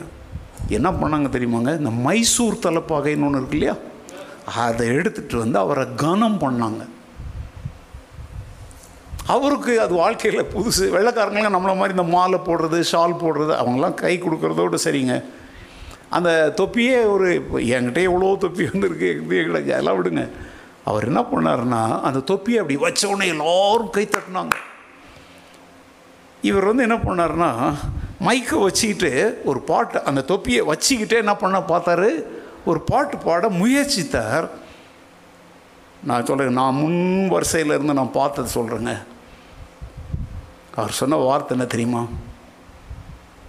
தேவனை கனப்படுத்த விரும்புகிற நான் நீங்கள் எனக்கு கொடுத்த இந்த கனம் என்கிற இந்த க்ரௌன் அவருடைய இங்கிலீஷில் இருக்க பேர் என்ன பேர்? க்ரௌன் இதை நான் வச்சுக்கிட்டு எல்லா கிரீடங்களுக்கும் தகுதியுள்ள தேவனை என்னால் என்ன செய்ய முடியாது பாட முடியாதுன்னு சொல்லிட்டு அந்த மைசூர் தலைப்பாகையை கலத்தி வச்சுட்டு பாடினாருங்க. அல்லேலூயா ம். இவர் தேவ மனிதன். இவர் வசனத்தின்படி வாழ்றவர். அலலூயா அதுதான் தேவனில் அன்பு கூறுறது. அந்த இடத்துல ரான் கெனோலி பாடுறார் அப்படின்னா ரான் கெனோலிக்கு அந்த தாள் அந்த திறமையை தந்தவர் யாரு? கர்த்தர். யாரை பாட வந்திருக்கிறார்? இங்க நம்ம அவரை பாடுறோம். அவர் யாரை பாட வந்தார்? கர்த்தரை பாட வந்தார். அதனால தொப்பியை கலத்தி என்ன செஞ்சிட்டாரு? வச்சிட்டார் கீழே. வெளிப்படத்தில் வாசிக்கிற நாட்களில் ராஜாக்களெல்லாம் தங்களுடைய கிரீடங்களை அவருடைய பாதத்தில் வச்சுட்டு என்ன செய்வாங்க? விழுந்து வணங்குவாங்களாம். இந்த ராத்திரி வேளையில் ஆண்டவர் உங்களோடு பேசி கொண்டிருக்கிறார் என்று நான் நம்புகிறேன். எங்களை போன்ற ஊழியர்கள் பேசும்போதெல்லாம் சில சமயத்தில் நீங்கள் கை திட்டுறீங்கள்ல நீங்கள் கைத்தட்டுறதே பெரிய அதிசயம்தான். ஏன்னா அதுவே ரொம்ப பெரிய உலகம் அதிசயம். இந்த ஞாயிற்றுக்கிழமெல்லாம் மீட்டிங்கில் ஜிம் பேசும்போது எல்லாருக்கும் ரொம்ப மகிழ்ச்சியாக தான் இருந்துச்சு. இருந்தால் நான் ஜனங்கள் கொஞ்சம் மாறி இருக்கிறாங்கப்பா அப்படின்ட்டு. ஆனால் நீங்கள் கை தட்டினது ஜிம்முக்காக அல்ல எனக்காக அல்ல எந்த ஊழியக்காக அங்கே சொல்லப்பட்ட வார்த்தை கனத்திற்குரிய வார்த்தை. ப்ரைஸ் அலால் இப்போ நாங்கள் கூட வந்து என்ன செய்யக்கூடாது அப்படின்னா நீங்கள் கை தட்டினோடனே அதில் ஒரு குஷி எடுத்துக்கிட்டு அப்படின்னா நாங்கள் முட்டாள்கள்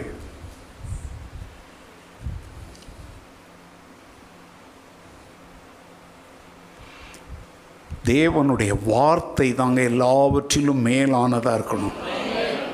அநேகமாயிரம் பொன் வெள்ளியை பார்க்கிலும் நீர் விளம்பின வேதமே எனக்கு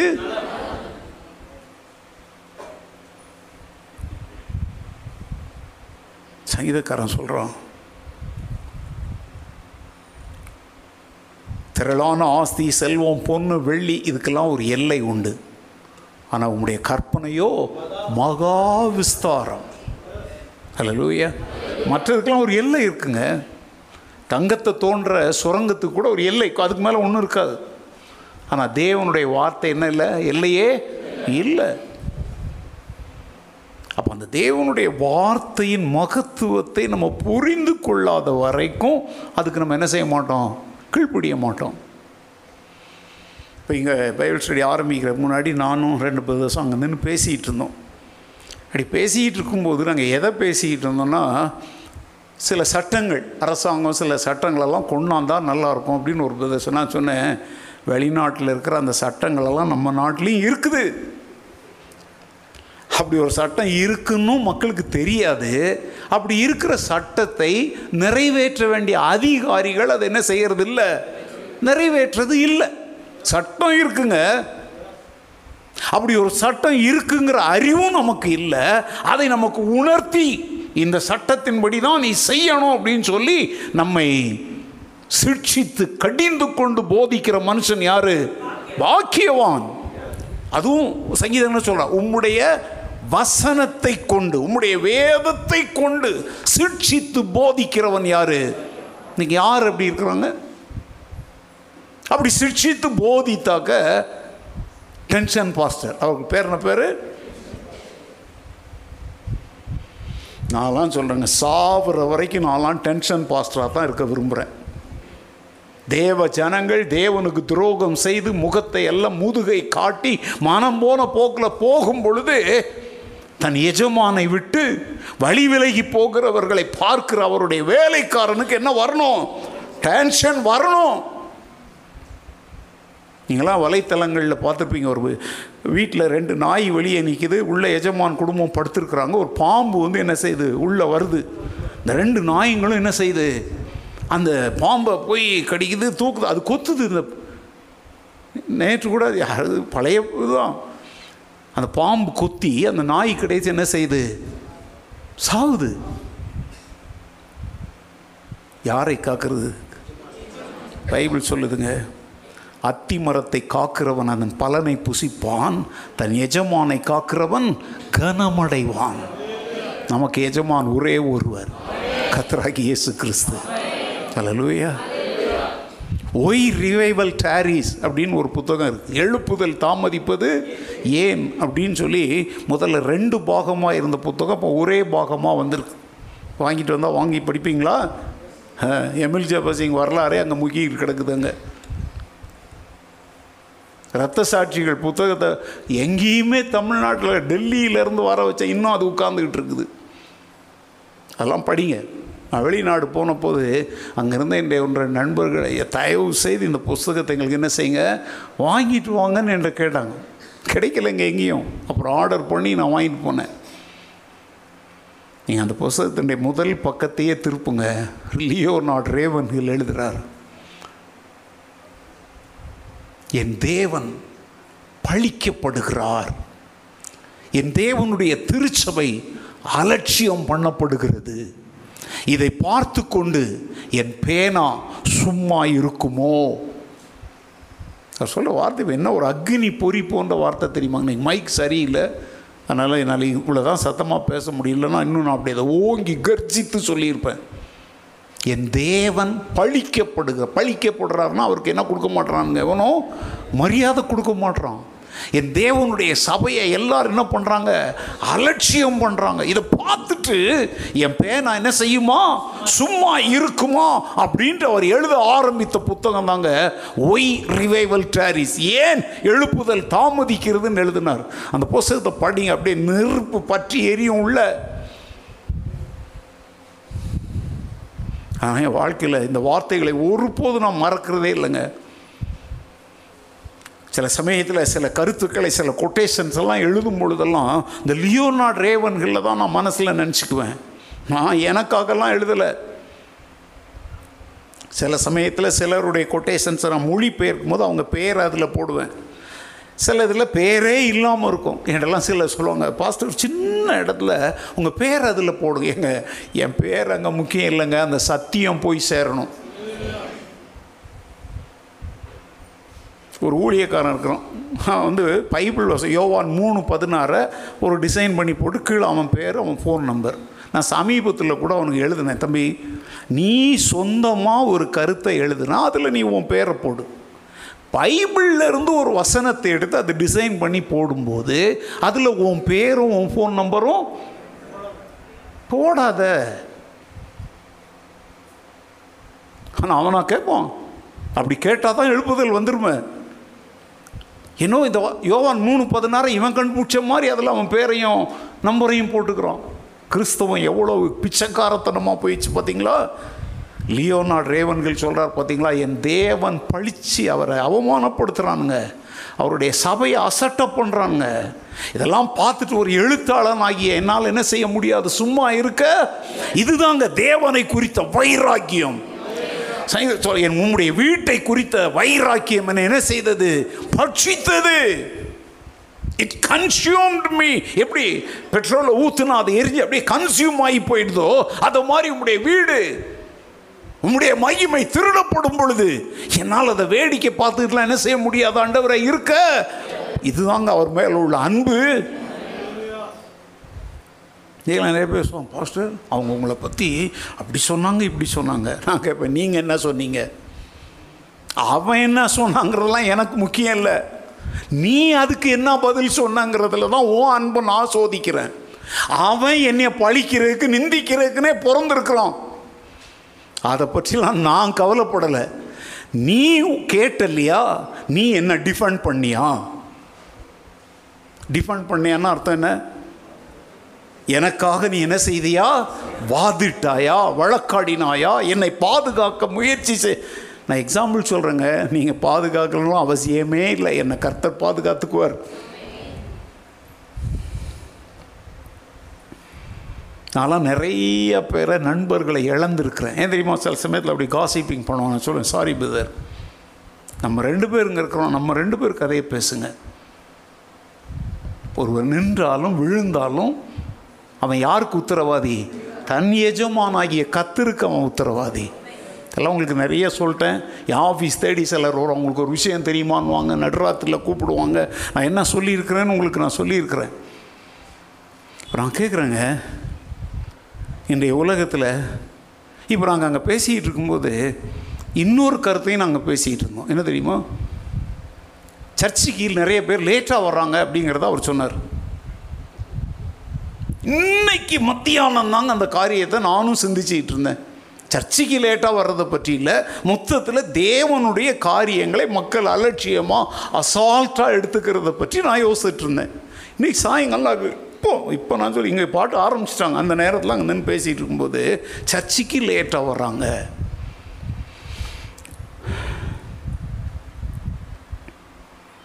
இன்றைக்கி மத்தியானம் நான் அதை யோசிச்சுட்டு இருந்ததுனால எனக்கு அப்படியே டபக்குன்னு எனக்குள்ளேருந்து ஒன்று வந்துச்சு. என்ன தெரியுமாங்க? கடந்த சனிக்கிழமை நான் வந்து சென்னைக்கு பயணம் செய்தேன். அவன் என்ன செய்கிறான்னா இவ்வளோ நேரத்துக்கு முன்னாடி வரணும் அப்படிங்கிறான்.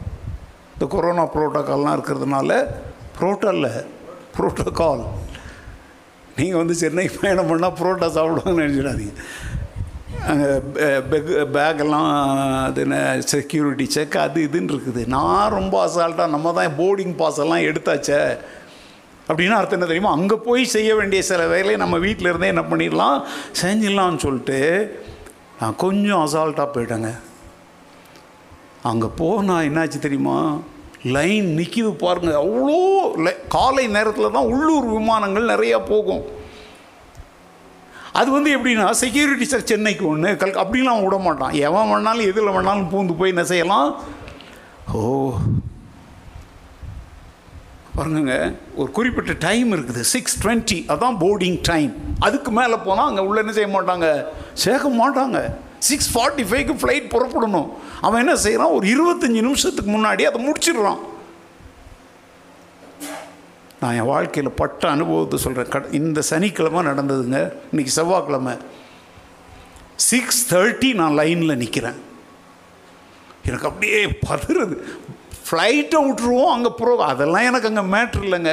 என் வாழ்க்கையில் இப்படி ஒரு கேவலமான தோல்வியை நான் என்ன செய்யக்கூடாது? அடையக்கூடாது.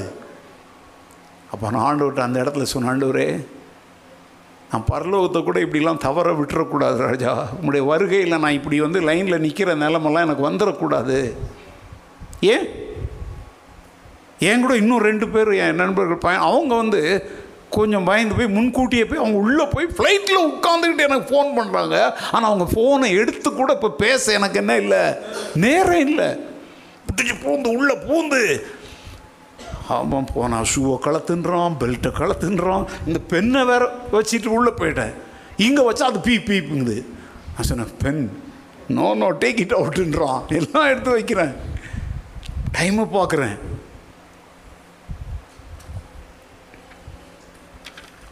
கடைசி பஸ் அங்கே நின்றுட்டுருக்கு நம்மளை கூட்டிகிட்டு போய் ஃப்ளைட்டில் ஏற்றுறதுக்கு பஸ்ஸு நிற்குங்க ஃப்ளைட்டில் என் கூட வர வேண்டியவங்கக்கிட்ட உங்கள் குரூப்பில் இன்னொருத்தர் இருக்கிறார என்னாச்சு என்னாச்சு? அவர் வரலையா வரலையான்னு அங்கே கேட்குறாங்க அவங்கள. கடைசி செக்யூரிட்டி செக்கெல்லாம் முடிச்சு பெல்ட்டெல்லாம் அப்படி கையில் எடுத்துக்கிட்டு தான். அப்போ ஃப்ளைட்டில் கூட உள்ளே போய் போட்டுக்கலாம் அப்படின்னு சொல்லி வேகமாக ஓடி அந்த கவுண்டரில் போனால் அப்படி காட்டுறேன். Hello sir rush sir bus is waiting for you go go அப்படின்னு தான் கத்துறாவா அந்த பொம்பளை. வேகமாக ஓடினா இன்னும் அங்கே ரெண்டு பேர் இருக்கிறான் என்ன மாதிரி கேஸு மூணே மூணு பேர். பஸ்ஸில் போய் அப்படியே இறங்குறோம். அவன் கரெக்டாக அந்த வாசலில் கொண்டு போய் விட்டாங்க. அப்படி காட்டினோடனே ப்ளீஸ் கோ ப்ளீஸ் கோங்கிறான் அதுக்கு வயலில் கூட என்ன செய்யலை வாங்கி ஏன்னா அந்த கடைசி நிமிடத்துக்குள்ளே உள்ளே போயிட்டேன். அவங்க அங்கே பின்னால் இருந்து ரொம்ப அப்போ தான் ஆறுதல் அடைஞ்சு கையை காட்டுறாங்க. சரி இது காலையில் நடந்துச்சு. சாயங்காலம் ரிட்டர்ன் வரும் இப்போ சொல்லிட்டு எந்த மட்டையனாவது இப்படி போவானா? சாயங்காலம் என்ன பண்ண தெரியுமாங்க? ரெண்டு அவருக்கு முன்னாடியே வந்துட்டோம். ப்ரோக்ராம் முடிஞ்சது. வெந்ததையும் வேகாதையும் தின்னுட்டு அப்படியே இப்படி வேர்க்க விறுவிறுக்க நல்லா சென்ட் அடித்து பவுட்ரு போட்டுக்கிட்டு தான் கிளம்புவேன். இப்போ அதுக்கெல்லாம் நிறைய காலையில் பட்ட பாடு போதும். முன்கூட்டியே வந்து உள்ளே போய் உட்காந்து நல்லா ஏசியில் அப்படி உட்காந்துட்டு ஃப்ரெஷ்லாம் அப்படியே நல்லா ரெஃப்ரெஷ் பண்ணிட்டு வெயிட் பண்ணி லைனில் முதல் ஆளாக போய் முதல்ல ஃப்ளைட்டில் ஏறிட்டேன். நான் உங்களுக்கு ஒன்று சொல்லிட்டேன் ஃப்ளைட் பிடிக்கிறவன் டொமஸ்டிக் ட்ராவல்னால் ரெண்டு ஹவருக்கு முன்னாடி வா இன்டர்நேஷ்னல் ட்ராவல்னால் மூணு ஹவருக்கு முன்னாடி வான்னா அதுக்கெல்லாம் உன்னால் ஒழுங்காக போய் நிற்க முடியுது. ஆனால் தேவனுடைய வீடு தேவனுடைய ஆராதனை தேவனுடைய காரியம்னா உனக்கு பயம் இல்லை. ஃப்ளைட்டை விட்டுட்டா பரவாயில்லப்பா இன்னும் செத்து குடி முழுகி போகாது. நித்தியத்தை இழந்தானா நீ என்ன செய்வ? ஆடி அசைஞ்சு அப்படியே இப்போல்லாம் கல்யாண வீடுங்களில் போகிறங்க பொண்ணு மாப்பிள்ளை வர்றதுக்கு கொஞ்சம் லேட் ஆகுதுன்னா போய் எல்லாம் உட்காந்துடுறோம் தின்றதுக்கு. இப்போல்லாம் ரிசப்ஷன் ஆகாது கேவலங்க. இந்த இந்த காஞ்ச மாடு கம்பில் பூந்துச்சான் அந்த மாதிரி. இப்போல்லாம் என்ன பண்ணுறாங்க தெரியுமாங்க? இந்த பொண்ணு மாப்பிள்ளைங்களுக்கு இதுக்கு வேணும். இந்த ஃபோட்டோகிராஃபர் இருக்கிறாங்க ஒருத்தன் இருக்கிறோம் நீ என்ன இருக்கிறோம்னா திட்டினாலும் தெரியும். பிடிச்சி வச்சு அவங்கள இப்படி நில்லு இப்படி பிடி இப்படி பிடி. ஐயோ இவங்க பண்ணுற அக்கிரமம் ஒன்று அவங்களே வர்றது வேற இந்த என்ன டிராஃபிக்கு அது இது. அப்புறம் ஊரில் உள்ள அந்த பஞ்சாங்கம் பரதேசித்தனம் வாழை பால் பழம் இல்லாட்ட செத்துருவாங்க ராத்திரி. அங்கே வயசானவங்க தூரத்துலலாம் வந்து அங்கே காத்து கிடப்பாங்க. காலையில் இப்போ நம்ம சர்ச்சில் புதுசாக ஒரு மாதிரி பேரை கொண்டாந்து பார்த்தேன். காலையில் கல்யாணம் சாயங்காலம் ரிசப்ஷன் ஆனால் கூட யாரும் மாறுற மாதிரி தெரில இப்போ போன தடவை கல்யாணம் திருப்பி சாயங்காலத்துக்கு நம்ம எக்கேடு கட்டு நாசமாக போ அப்படின்ட்டு. என்ன செய்கிறாங்க தெரியுமா? பொண்ணு மாப்பிள்ளை வரலன்னு அங்கே சாப்பாடு வந்து முதல்ல சாப்பிட்டுட்டு அதுக்கப்புறம் என்ன செய்கிறாங்க வந்து லைனில் நின்று கொடுக்குறவங்க கொடுக்குறாங்க. இல்லை யாராவது ஒருத்தர் இதை கொடுத்துருங்க அப்படின்னு சொல்லிட்டு போகிறாங்க அவங்க பைக்குள்ளே வச்சுட்டு போயிட்டே இருப்பாங்க. நான் கேட்குறேன் ஒரு கல்யாண வீட்டில் வந்து திருடுறதுக்கு அவ்வளோ அவசரப்படுறிய? இங்கே உனக்கு ராஜ போஜனம் நித்திய விருந்து கொடுக்கப்படுது. ஆனால் நீ வர்றியா? டைமுக்கு வந்து அதை எடுத்துக்கிறியா? நான் ஆன்லைனில் கேட்குறேன் பாஸ் இனிமேல் ஆன்லைன்லேயே சாப்பிடு. ஏன்னா அவன் காட்டுறான்ல சொமோட்டோ போக்கமோட்டோ டொமோட்டோலாம் காட்டுறான்ல அதையே பார்த்துட்டு சாப்பிட்ரு ஆர்டர் பண்ணிலாம் வர வைக்காத. ஆன்லைன்லேயே பார்க்குறாங்களே வந்தால் என்ன செத்துருவியா நீ? எல்லா ஞாயிற்றுக்கிழமையும் இங்கே ஆர சொல்கிறாங்க பைபிள் ஸ்டடி தான் முக்கியம். பைபிள் ஸ்டடிக்கு தவறாமல் என்ன செய்யுங்க? கலந்து கொள்ளுங்க அப்படிங்கிறாங்க. அப்பவும் சொல்கிறேங்க ஞாயிற்றுக்கிழமை வந்து சந்தை. ஆனால் ப்ரேயர் மீட்டிங்கும் பைபிள் ஸ்டடியும் தான் ஒரு சபையினுடைய முதுகெலும்பு. ஞாயிற்றுக்கிழமை கூடுற கூட்டத்தை வச்சு ஒரு சபையினுடைய பலனை என்ன செய்ய முடியாது? பார்க்க முடியாது. அது அது திருவிழாது ஆனால் இந்த சபையினுடைய முதுகு நிமிர்ந்து நிற்பதற்கு ரெண்டு இருக்குது ஒன்று ப்ரேயர் மீட்டிங் இன்னொன்று வேத பாடம் இந்த ரெண்டும் ஒரு சர்ச்சில் பலமாக இருந்தால் அந்த சபை ஆண்டவருக்காக தூணா நிற்கிதுன்னு அர்த்தம். இல்லையா நீ அவரிடத்தில் அன்பாக இருந்தால் அவருடைய கற்பனைகள் என்ன செய்யணும்? கை கொள்ளணும். இல்லையா ஓகே இதெல்லாம் நிறைய சொல்லிகிட்டே இருக்க முடியாது. சும்மா டிட்பிட்ஸ் மாதிரி சொல்லிட்டு போகிறேன் மூன்றாவது காரியம் சங்கீதம் ஐம்பத்தி ஏழு ஏழாவது வசனம் Psalm fifty seven verse seven என் இருதயம் ஆயத்தமாக இருக்கிறது தேவனே என் இருதயம் ஆயத்தமாக இருக்கிறது நான் பாடி கீர்த்தனம் பண்ணுவேன். என்ன பண்ணுவேன் பாடி கீர்த்தனம் பண்ணுவேன்.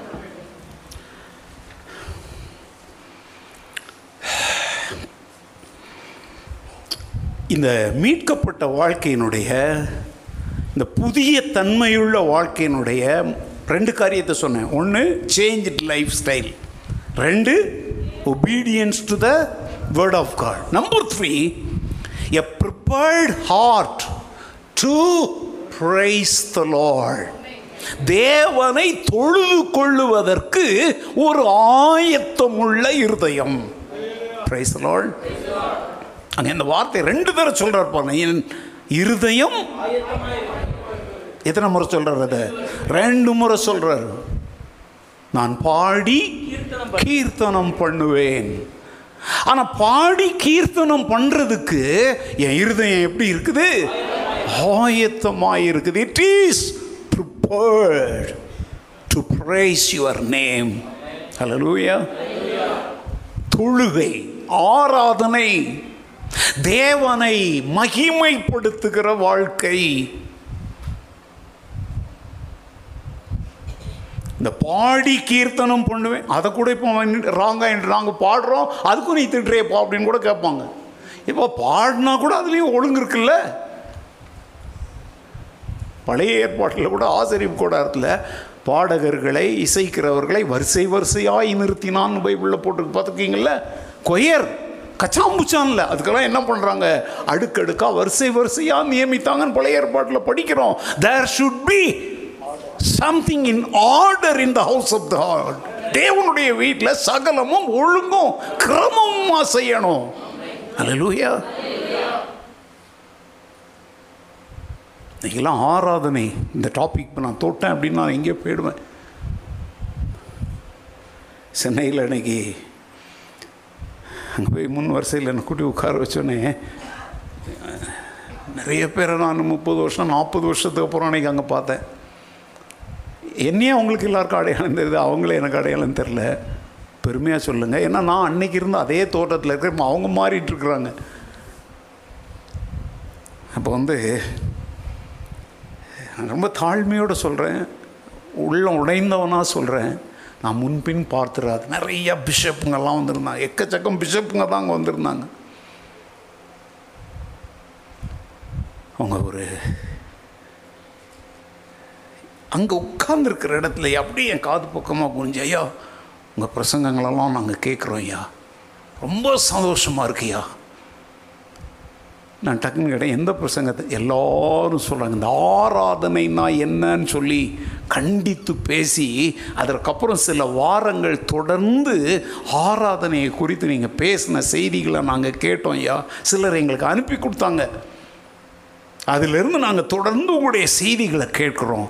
கண்டித்து உணர்த்தி நீங்கள் பேசுகிறீங்க அப்போ நான் கேட்டேன் நீங்கள் யார் யா அப்படின்னா அப்புறம் அவங்கவுங்க யார் யாருன்னு சொல்கிறாங்க நிறைய பேர் என்கிட்ட வந்து என்ன அவங்களே எனக்கு அறிமுகம் செய்து கொண்ட போது அவங்க சொன்ன ஒரு காரியம் என்ன தெரியுமா? இந்த ஆராதனையின் ஒழுங்குகளை பற்றி நீங்கள் பேசின செய்திகளை நாங்கள் என்ன செய்தோம்?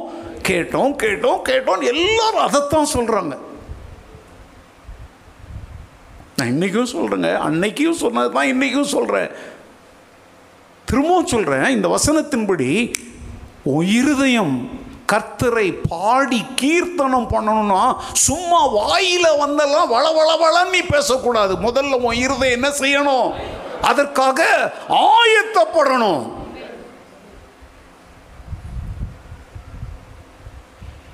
ராஜ அரங் அரங்கத்தில் போய் ராஜாவை குறித்து புகழ்ந்து பாடுறவன் அங்கே போய் நின்றுட்டு வாயில் வந்ததெல்லாம் பாட மாட்டான். அதற்காக என்ன செய்வான்? வார்த்தைகளை இப்போ இந்த வைரமுத்துலாம் எழுதுறாரு பார்த்தீங்களாங்க அப்படியே முத்து முத்தான வார்த்தைகளை உபயோகிக்கிறாங்க. தலைவர்களை குறித்து அவங்க பேசும்போது கலைஞர் மறித்த போது இப்போ ஏதோ சமீபத்தில் யார் பிறந்த நாள் வச்சுப்பார் ஸ்டாலின் அவருடைய பிறந்த நாள்லலாம் அவங்க அங்கே சொல்கிற அந்த வார்த்தைகளெல்லாம் பார்த்தீங்கன்னா அப்படி முத்து தெரிச்ச மாதிரி வருதுங்க. ஏன்னா அவங்க முன்கூட்டியே ஒருவரை புகழ்ந்து பாட வர்றாங்க அங்கே.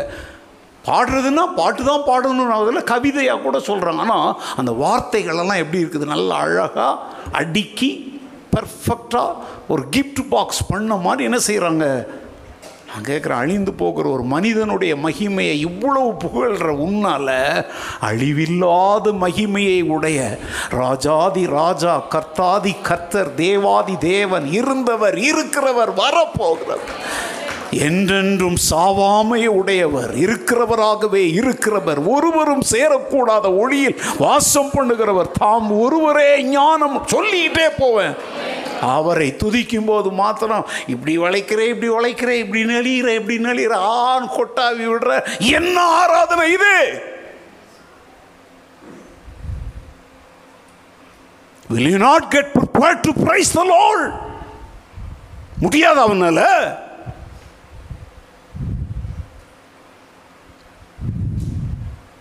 மகிழ்ச்சியோட. கர்த்தருக்கு ஆராதனை செய்து ஆனந்த சத்தத்தோட அவர் சன்னதி முன் வரும்போதே நீ எப்படி தான் வரணும்? ஏழு முழத்துக்கு மூஞ்சை இழுத்து வச்சுக்கிட்டு வராத. ஆனந்த சத்தத்தோட முன்னாலவா அலூயா இங்கே என்ன பண்ணுறீங்க வந்து உட்காந்தனே இவங்க அவங்க மேலே சாயிறது அவங்க இவங்க மேலே சாயிறது. பேசுறது. அதுக்கு தான் பசங்களை திட்டுற ஆட்கள் வரதுக்கு முன்னாடி பாட்டு போட்டு விடுங்கன்றது அட்லீஸ்ட் அந்த பாட்டாவது அவங்கக்கிட்ட பேசட்டும். ஆலயத்துக்குள்ளே வந்தியா சிந்தை எண்ணம். பாட்டு பாடுறோம் தெரியுமா? அதெல்லாம் சமீபத்தில் யாரும் இங்கே பாட மாட்டீங்க.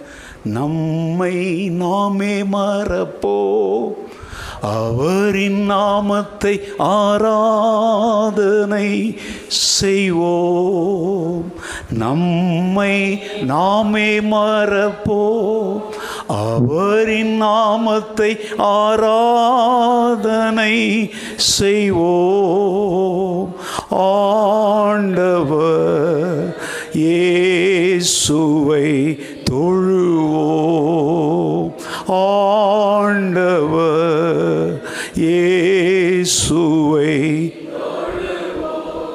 we have gathered into his ஹவுஸ்ங்கிற அந்த பாடல். நம்மை நாமே மறப்போம். அவரின் நாமத்தை a life of worship. Hallelujah. A new life. A life of word a life of worship. இன்னைக்கெல்லாம் என்ன சொல்லலாம் அந்த சர்ச்சில் ஒர்ஷிப் எவ்வளோ நல்லா இருந்துச்சு. அப்போ நீ தான் ஆராதிக்கப்பட்டியா? ஏங்க பிரியாணி தின்ற ரொம்ப சூப்பராக இருக்குன்னு சொல்கிறேன்னா அப்போ பிரியாணி தின்னவன் தானே சொல்லுவோம் இப்போ அந்த ஒர்ஷிப் ரொம்ப சூப்பராக இருந்துச்சு நீ சொல்கிறிய அவங்க என்ன உண்மையாக ஒர்ஷிப் பண்ணாங்க? ஒர்ஷிப் சூப்பராக இல்லையான்னு யார் சொல்லணும்? ஆராதிக்கப்படுகிறவர் சொல்லணும். இறைம் ஏசாயாவில் அவர் சொல்கிறாரு ஐயோ உன் மாத பிறப்புகள் உன் பண்டிகைகளை நான் வெறுக்கிறேன். உன் பாட்டுகளை என்னை விட்டு அகற்று. ஏன் தெரியுமோ? உன் கைகள் இரத்த கரைகளால் படிந்து இருக்குது ஏசாயா உண்ணாவது அதிகாரத்தில் சொல்றாருங்க. அகற்று. நீ பாடுகிறது நான் என்ன செய்கிறேன்? அவர் சொல்கிற ஒரு வார்த்தை அரோசிக்கிறேன் அப்படிங்கிறார். எனக்கு அதை ஒருத்தர் வாமிட் பண்ணி போட்டிருக்காங்கன்னா அதை பார்த்தா நம்ம என்ன செய்வோம்? ஆண்டு சொல்கிறார் நீ பாட்டு பாடுற இசை வாசிக்கிற ஆனால் எனக்கு அது என்னவா தெரியுது? நீ வாமிட் பண்ணி போட்ட ஒரு அரு ஏன்? ஏன் சொல்லுங்க பார்க்கலாம். இதெல்லாம் கடமைக்காக செய்கிற. மத கடமையாக செய்கிற. இதெல்லாம் உன் உள்ளத்தின் ஆழத்திலிருந்து என்ன செய்யலை? வரலை. என் மேல் உள்ள அன்பு மரியாதை கனத்தினால் அது வரல.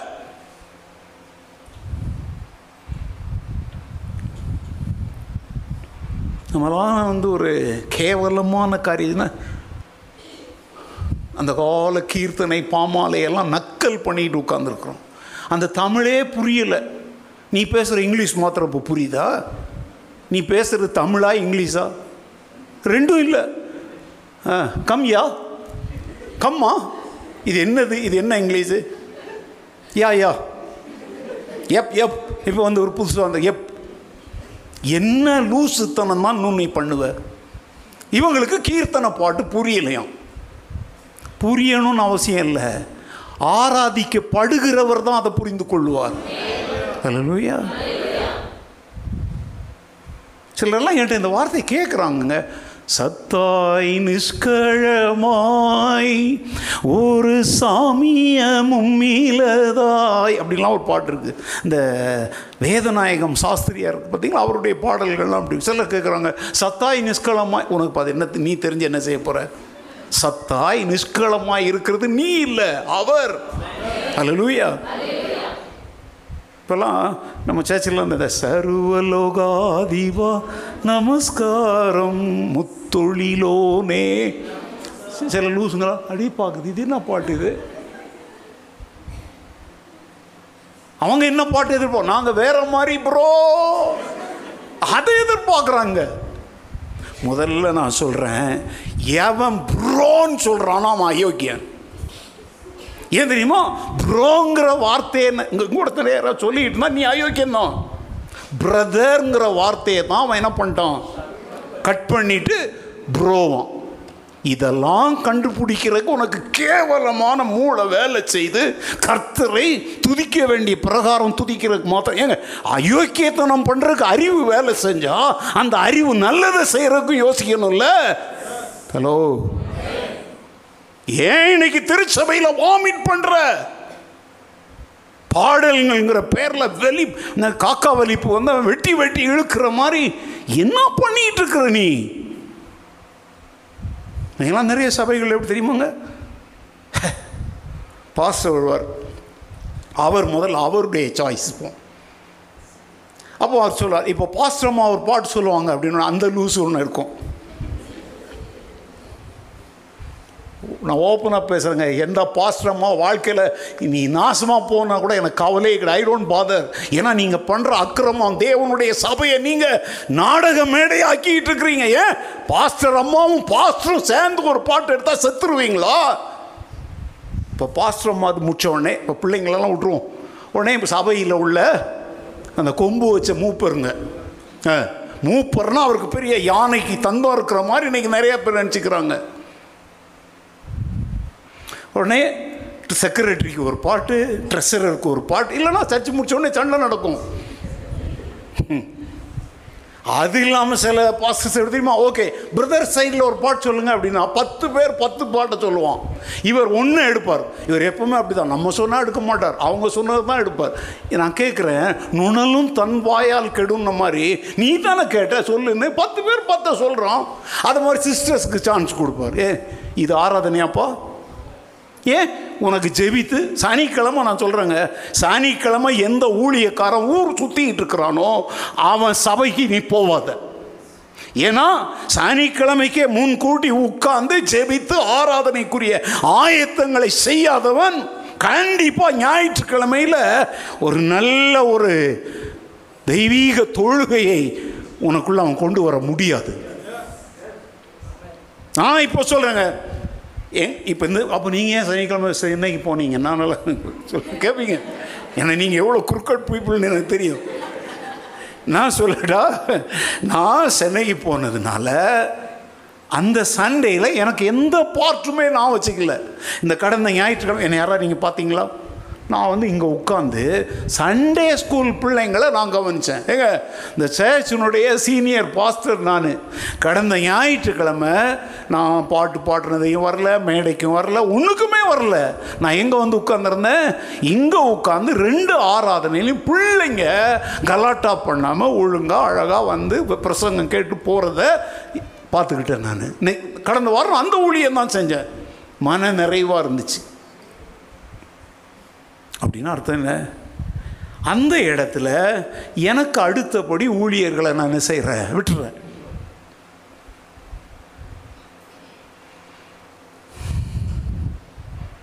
கேட்டால் வந்து அக்னி இல்லை அபிஷேகம் இல்லை அனல் இல்லை அது எப்படி வருங்க? நான் கேட்குறேன் பச்சை ஒரு விறகை வெட்டிட்டு வந்து அப்படியே அடுப்புக்குள்ளே வச்சா புகைத்தான் வரும். நெருப்பு வராது. எங்கள் பச்சை மரத்தில் நீங்கள் அடுப்புக்குள்ளே வச்சா என்ன வரும்? இன்றைக்கெல்லாம் ஆராதனையில் புகையை போடுறோம். நெருப்பு வர மாட்டேங்குது. அந்த புகை என்னது? அங்கே ஒரு லைட்ரு இங்கே ஒரு லைட்ரு இப்படி இப்படி இப்படி இப்படி இப்படி அடிக்குது. புகையே கிளப்புறதாப்பா ஆராதனை? நெருப்பு. பாடும் பொழுது அப்படியே அங்கே உள்ள என்ன செய்யணும்? உள்ளம் உடையணும். அன்பினால் உள்ளம் அவர் மேல் உள்ள ஏக்கத்தினால். என் நாவு எழுதுகிறவனுடைய எழுத்தாணி. நல்ல கவிகளை நான் பாடுகிறேன் அப்படின்லாம் சங்கீதக்காரன் சொல்கிறான் இங்கே வந்து பாடு பாட்டு அங்கே ஸ்க்ரீனில் போட்டால் கூட அப்படி பா என்னத்தை அப்படி நான் புது மாப்பிள்ளை புது பொண்ணை பார்க்குறியா? பார்த்தோன்னால் பாட முடியாது. ஒரு அடி பாடுறாங்க. சரி சொல்லுவாங்க புது பாட்டு. ஏன்? ஒரு அடி பாடின உடனே அந்த ராகம் தெரிஞ்சிச்சுல ரெண்டாவது அடியை கூட சேர்ந்து பாடுப்பா. டிவியில் ஒரே ஒரு சின்ன ஹம் போட்ட உடனே இங்கே நீ பாடி முடிச்சிடுற. அதுக்கெல்லாம் அறிவு வருது. புது பாட்டாக பாடுறார் இப்போ ஜிம்பிரதர். புது பாட்டு இல்லை அதெல்லாம் பத்து வருஷம் இல்லை ஐம்பது வருஷத்துக்கு முந்தின பாட்டு. உனக்கு அது புது பாட்டு. ஆனால் யாரோ மறந்துட்டேன். உங்கள் சேர்ச்சில் எல்லாமே ஓல்ட் சாங்ஸ் பாடுறீங்க பாஸ்டர். ரொம்ப சந்தோஷமாக இருக்குது அப்படின்னாங்க. ஏன் தெரியுமா? நல்லா கவனிங்க நம்ம சேர்ச்சிலலாம் அங்கே வந்து வீட்டில் யாரும் இஷ்டப்படிலாம் பாட முடியாது. இதை மாதிரி அங்கே வந்து எல்லாருக்கும் ஒரு ஃபைல் இருக்குது முதல் பாட்டு என்ன? ரெண்டாவது பாட்டு என்ன? மூன்றாவது பாட்டு என்ன? காணிக்க பாட்டு என்ன? மிஷினரிக்குரிய பாடல் என்னன்னு சொல்லி அதை சாட்டர்டேயே அதுக்குரிய பவர் பாயிண்ட்லாம் ரெடி பண்ணி அங்கே அதெல்லாம் எழுதி அங்கே வந்து யார் இஷ்டப்படிலாம் அவங்க அவங்கெல்லாம் ஆட முடியாது. ஆராதனை முன்கூட்டியே என்ன செய்யப்படுகிறது? திட்டமிடப்படுகிறது. அதை தான் இங்கே சங்கீதக்காரன் சொல்கிறான் என் இருதயம் ஆயத்தமாக இருக்கிறது நிறைய வசனம் நான் எப்பொழுது தேவனுடைய சந்நிதியில் வந்து நிற்பேன்? ஏங்குறோம் பாருங்க. அவங்க ஏக்கத்தை பாருங்க. உங்கள் வாழ்க்கையில் தொழுகை இருக்குதா? உங்கள் வாழ்க்கையில் ஆராதனை இருக்குதா? இப்போ ராத்திரி வீட்டில் போயிட்டு ஆண்டவரை தொழுவீங்களா? ஏப்ரல் ரெண்டாம் தேதியிலேருந்து பாருங்கள் எங்கே பார்த்தாலும் மைக் சத்தம் கேட்கும். என்னன்னு புரிஞ்சுக்குவீங்கன்னு நினைக்கிறேன். ஒரு நாளைக்கு அஞ்சு முறை மைக் சத்தத்தை கேட்பீங்க. இப்போ காலையில் ஒரு முறை சாயங்காலம் ஒரு முறை தான் பண்ணுறாங்க மற்ற நேரத்தில் முக்கியம் இல்லை. ஆனால் இந்த ரெண்டாம் தேதியிலேருந்து ஆரம்பிக்கும் பாருங்கள் அப்படியே ஊரே ஒரே சத்தமாக கேட்கும். அவங்கெல்லாம் எவ்வளோ ப்ரிப்பேர்டாக இருக்கிறாங்க. ஒரே நேரங்க கரெக்ட் டைமில் பார்த்தீங்கன்னா கரியன் பாளையில் சத்தம் கேட்கும் அங்கே கேட்குறது எல்லா இடத்துலையும் அவங்கெல்லாம் எவ்வளோ ஆயத்தமாக இருக்கிறாங்க. இன்னைக்கு நீங்கள் ஆராதனை அப்படின்னு நீங்கள் சர்ச்சில் வந்து ஆராதிக்கிறது தான் சொல்கிறீங்க நான் சொல்கிறேன் அது இல்லை. உன் தனிப்பட்ட வாழ்க்கையில் அந்த தொழுகை இருக்கணும். இன்னைக்கு நிறைய பேர் வந்து சர்ச்சில் ஆராதனை சர்ச்சில் ஆராதனை. அந்த ஒர்ஷிப் அப்படிங்கிறது it is a part of Christian life அப்போ சொல்கிறேங்க இந்த ஜனத்தை எனக்கென்று ஏற்படுத்தினேன் இவர்களின் துதியை எங்கே? ஞாயிற்றுக்கிழமை காலையில் ஒரு அரை மணி நேரம் சொல்லுவாங்களா? வாழ்நாள் முழுசுமே. யாராவது என்கிட்டலாம் உன் ப்ரொஃபஷன் என்னன்னு கேட்டாங்கன்னா ப்ரைஸிங் த லார்ட்னு சொல்லிடுவேன். உங்களுக்கு ஒன்றும் புரியலல்ல? உன் வேலை என்னப்பா? உன் தொழில் என்ன? அப்படின்னா தேவனை துதிப்பதுப்பா என் தொழில்னு சொல்லுவேன். நீங்கள் சொல்லுவீங்களா? நான் முடிக்கிறீங்க? துதிக்கிறவங்க சொல்லுவாங்க.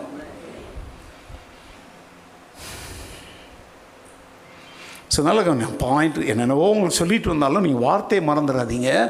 மூணாவது பாயிண்டில் நிற்கிற முதல் வாழ்க்கை என்ன? மாற்றப்பட்ட ஜீவியம். ரெண்டாவது வாழ்க்கை என்ன? வார்த்தையின்படி வாழ்கிற ஒரு ஜீவியம். மூணாவது என்னது? எ லைஃப் ஆஃப் ஓஷிப்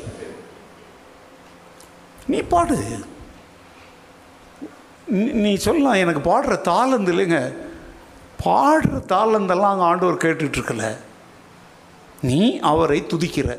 நீ வார்த்தையால் துதித்தாலும் சரி அதற்கு ஒரு இசையை இணைத்து துதித்தாலும் சரி ஆராதனை ஆராதனை தான்.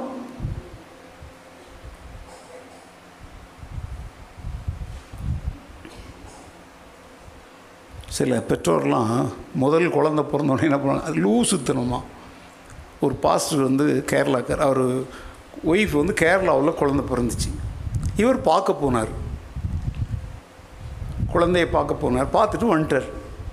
அப்போ நானும் அவரும் சந்திச்சுக்கிட்ட போது சிஸ்டர் எப்படி இருக்கிறாங்க? குழந்தெல்லாம் எப்படி நல்லா இருக்குதா? அப்படின்னு உடனே அவர் என்ன பண்ணார் தெரியுமாங்க? டக்குன்னு ஃபோன் எடுத்தாருங்க. ஃபோன் எடுத்துகிட்டு ப்ளே பண்ணார். அதில் அந்த வாழ் வாழ்னு கத்துது. பாருங்கள் தான் குழந்தையின் மேலுள்ள அன்பை இந்த குழந்தை வந்து கத்தும் பிறந்த குழந்தை கத்தும் பார்த்தீங்களா அழுதுகிட்டே இருக்கும் பார்த்தீங்களா அதை என்ன பண்ணிட்டு வந்திருக்கிறாரு? ரெக்கார்ட் பண்ணி வச்சுருக்குறவங்க. தன் பிள்ளை மேலே உள்ள அன்பு அந்த குழந்தை அழுவுது. அதை போட்டு போட்டு கேட்டு சந்தோஷம். ஏன்டி போட்டு காட்டுறாரு? என்ன நினைக்கிறீங்க? அவர் பைத்தியமா? லூஸ் அவர். தன் பிள்ளையின் மேல் உள்ள அன்பு. அந்த அழுகை சத்தத்தை கூட என்ன செய்ய வைக்குது?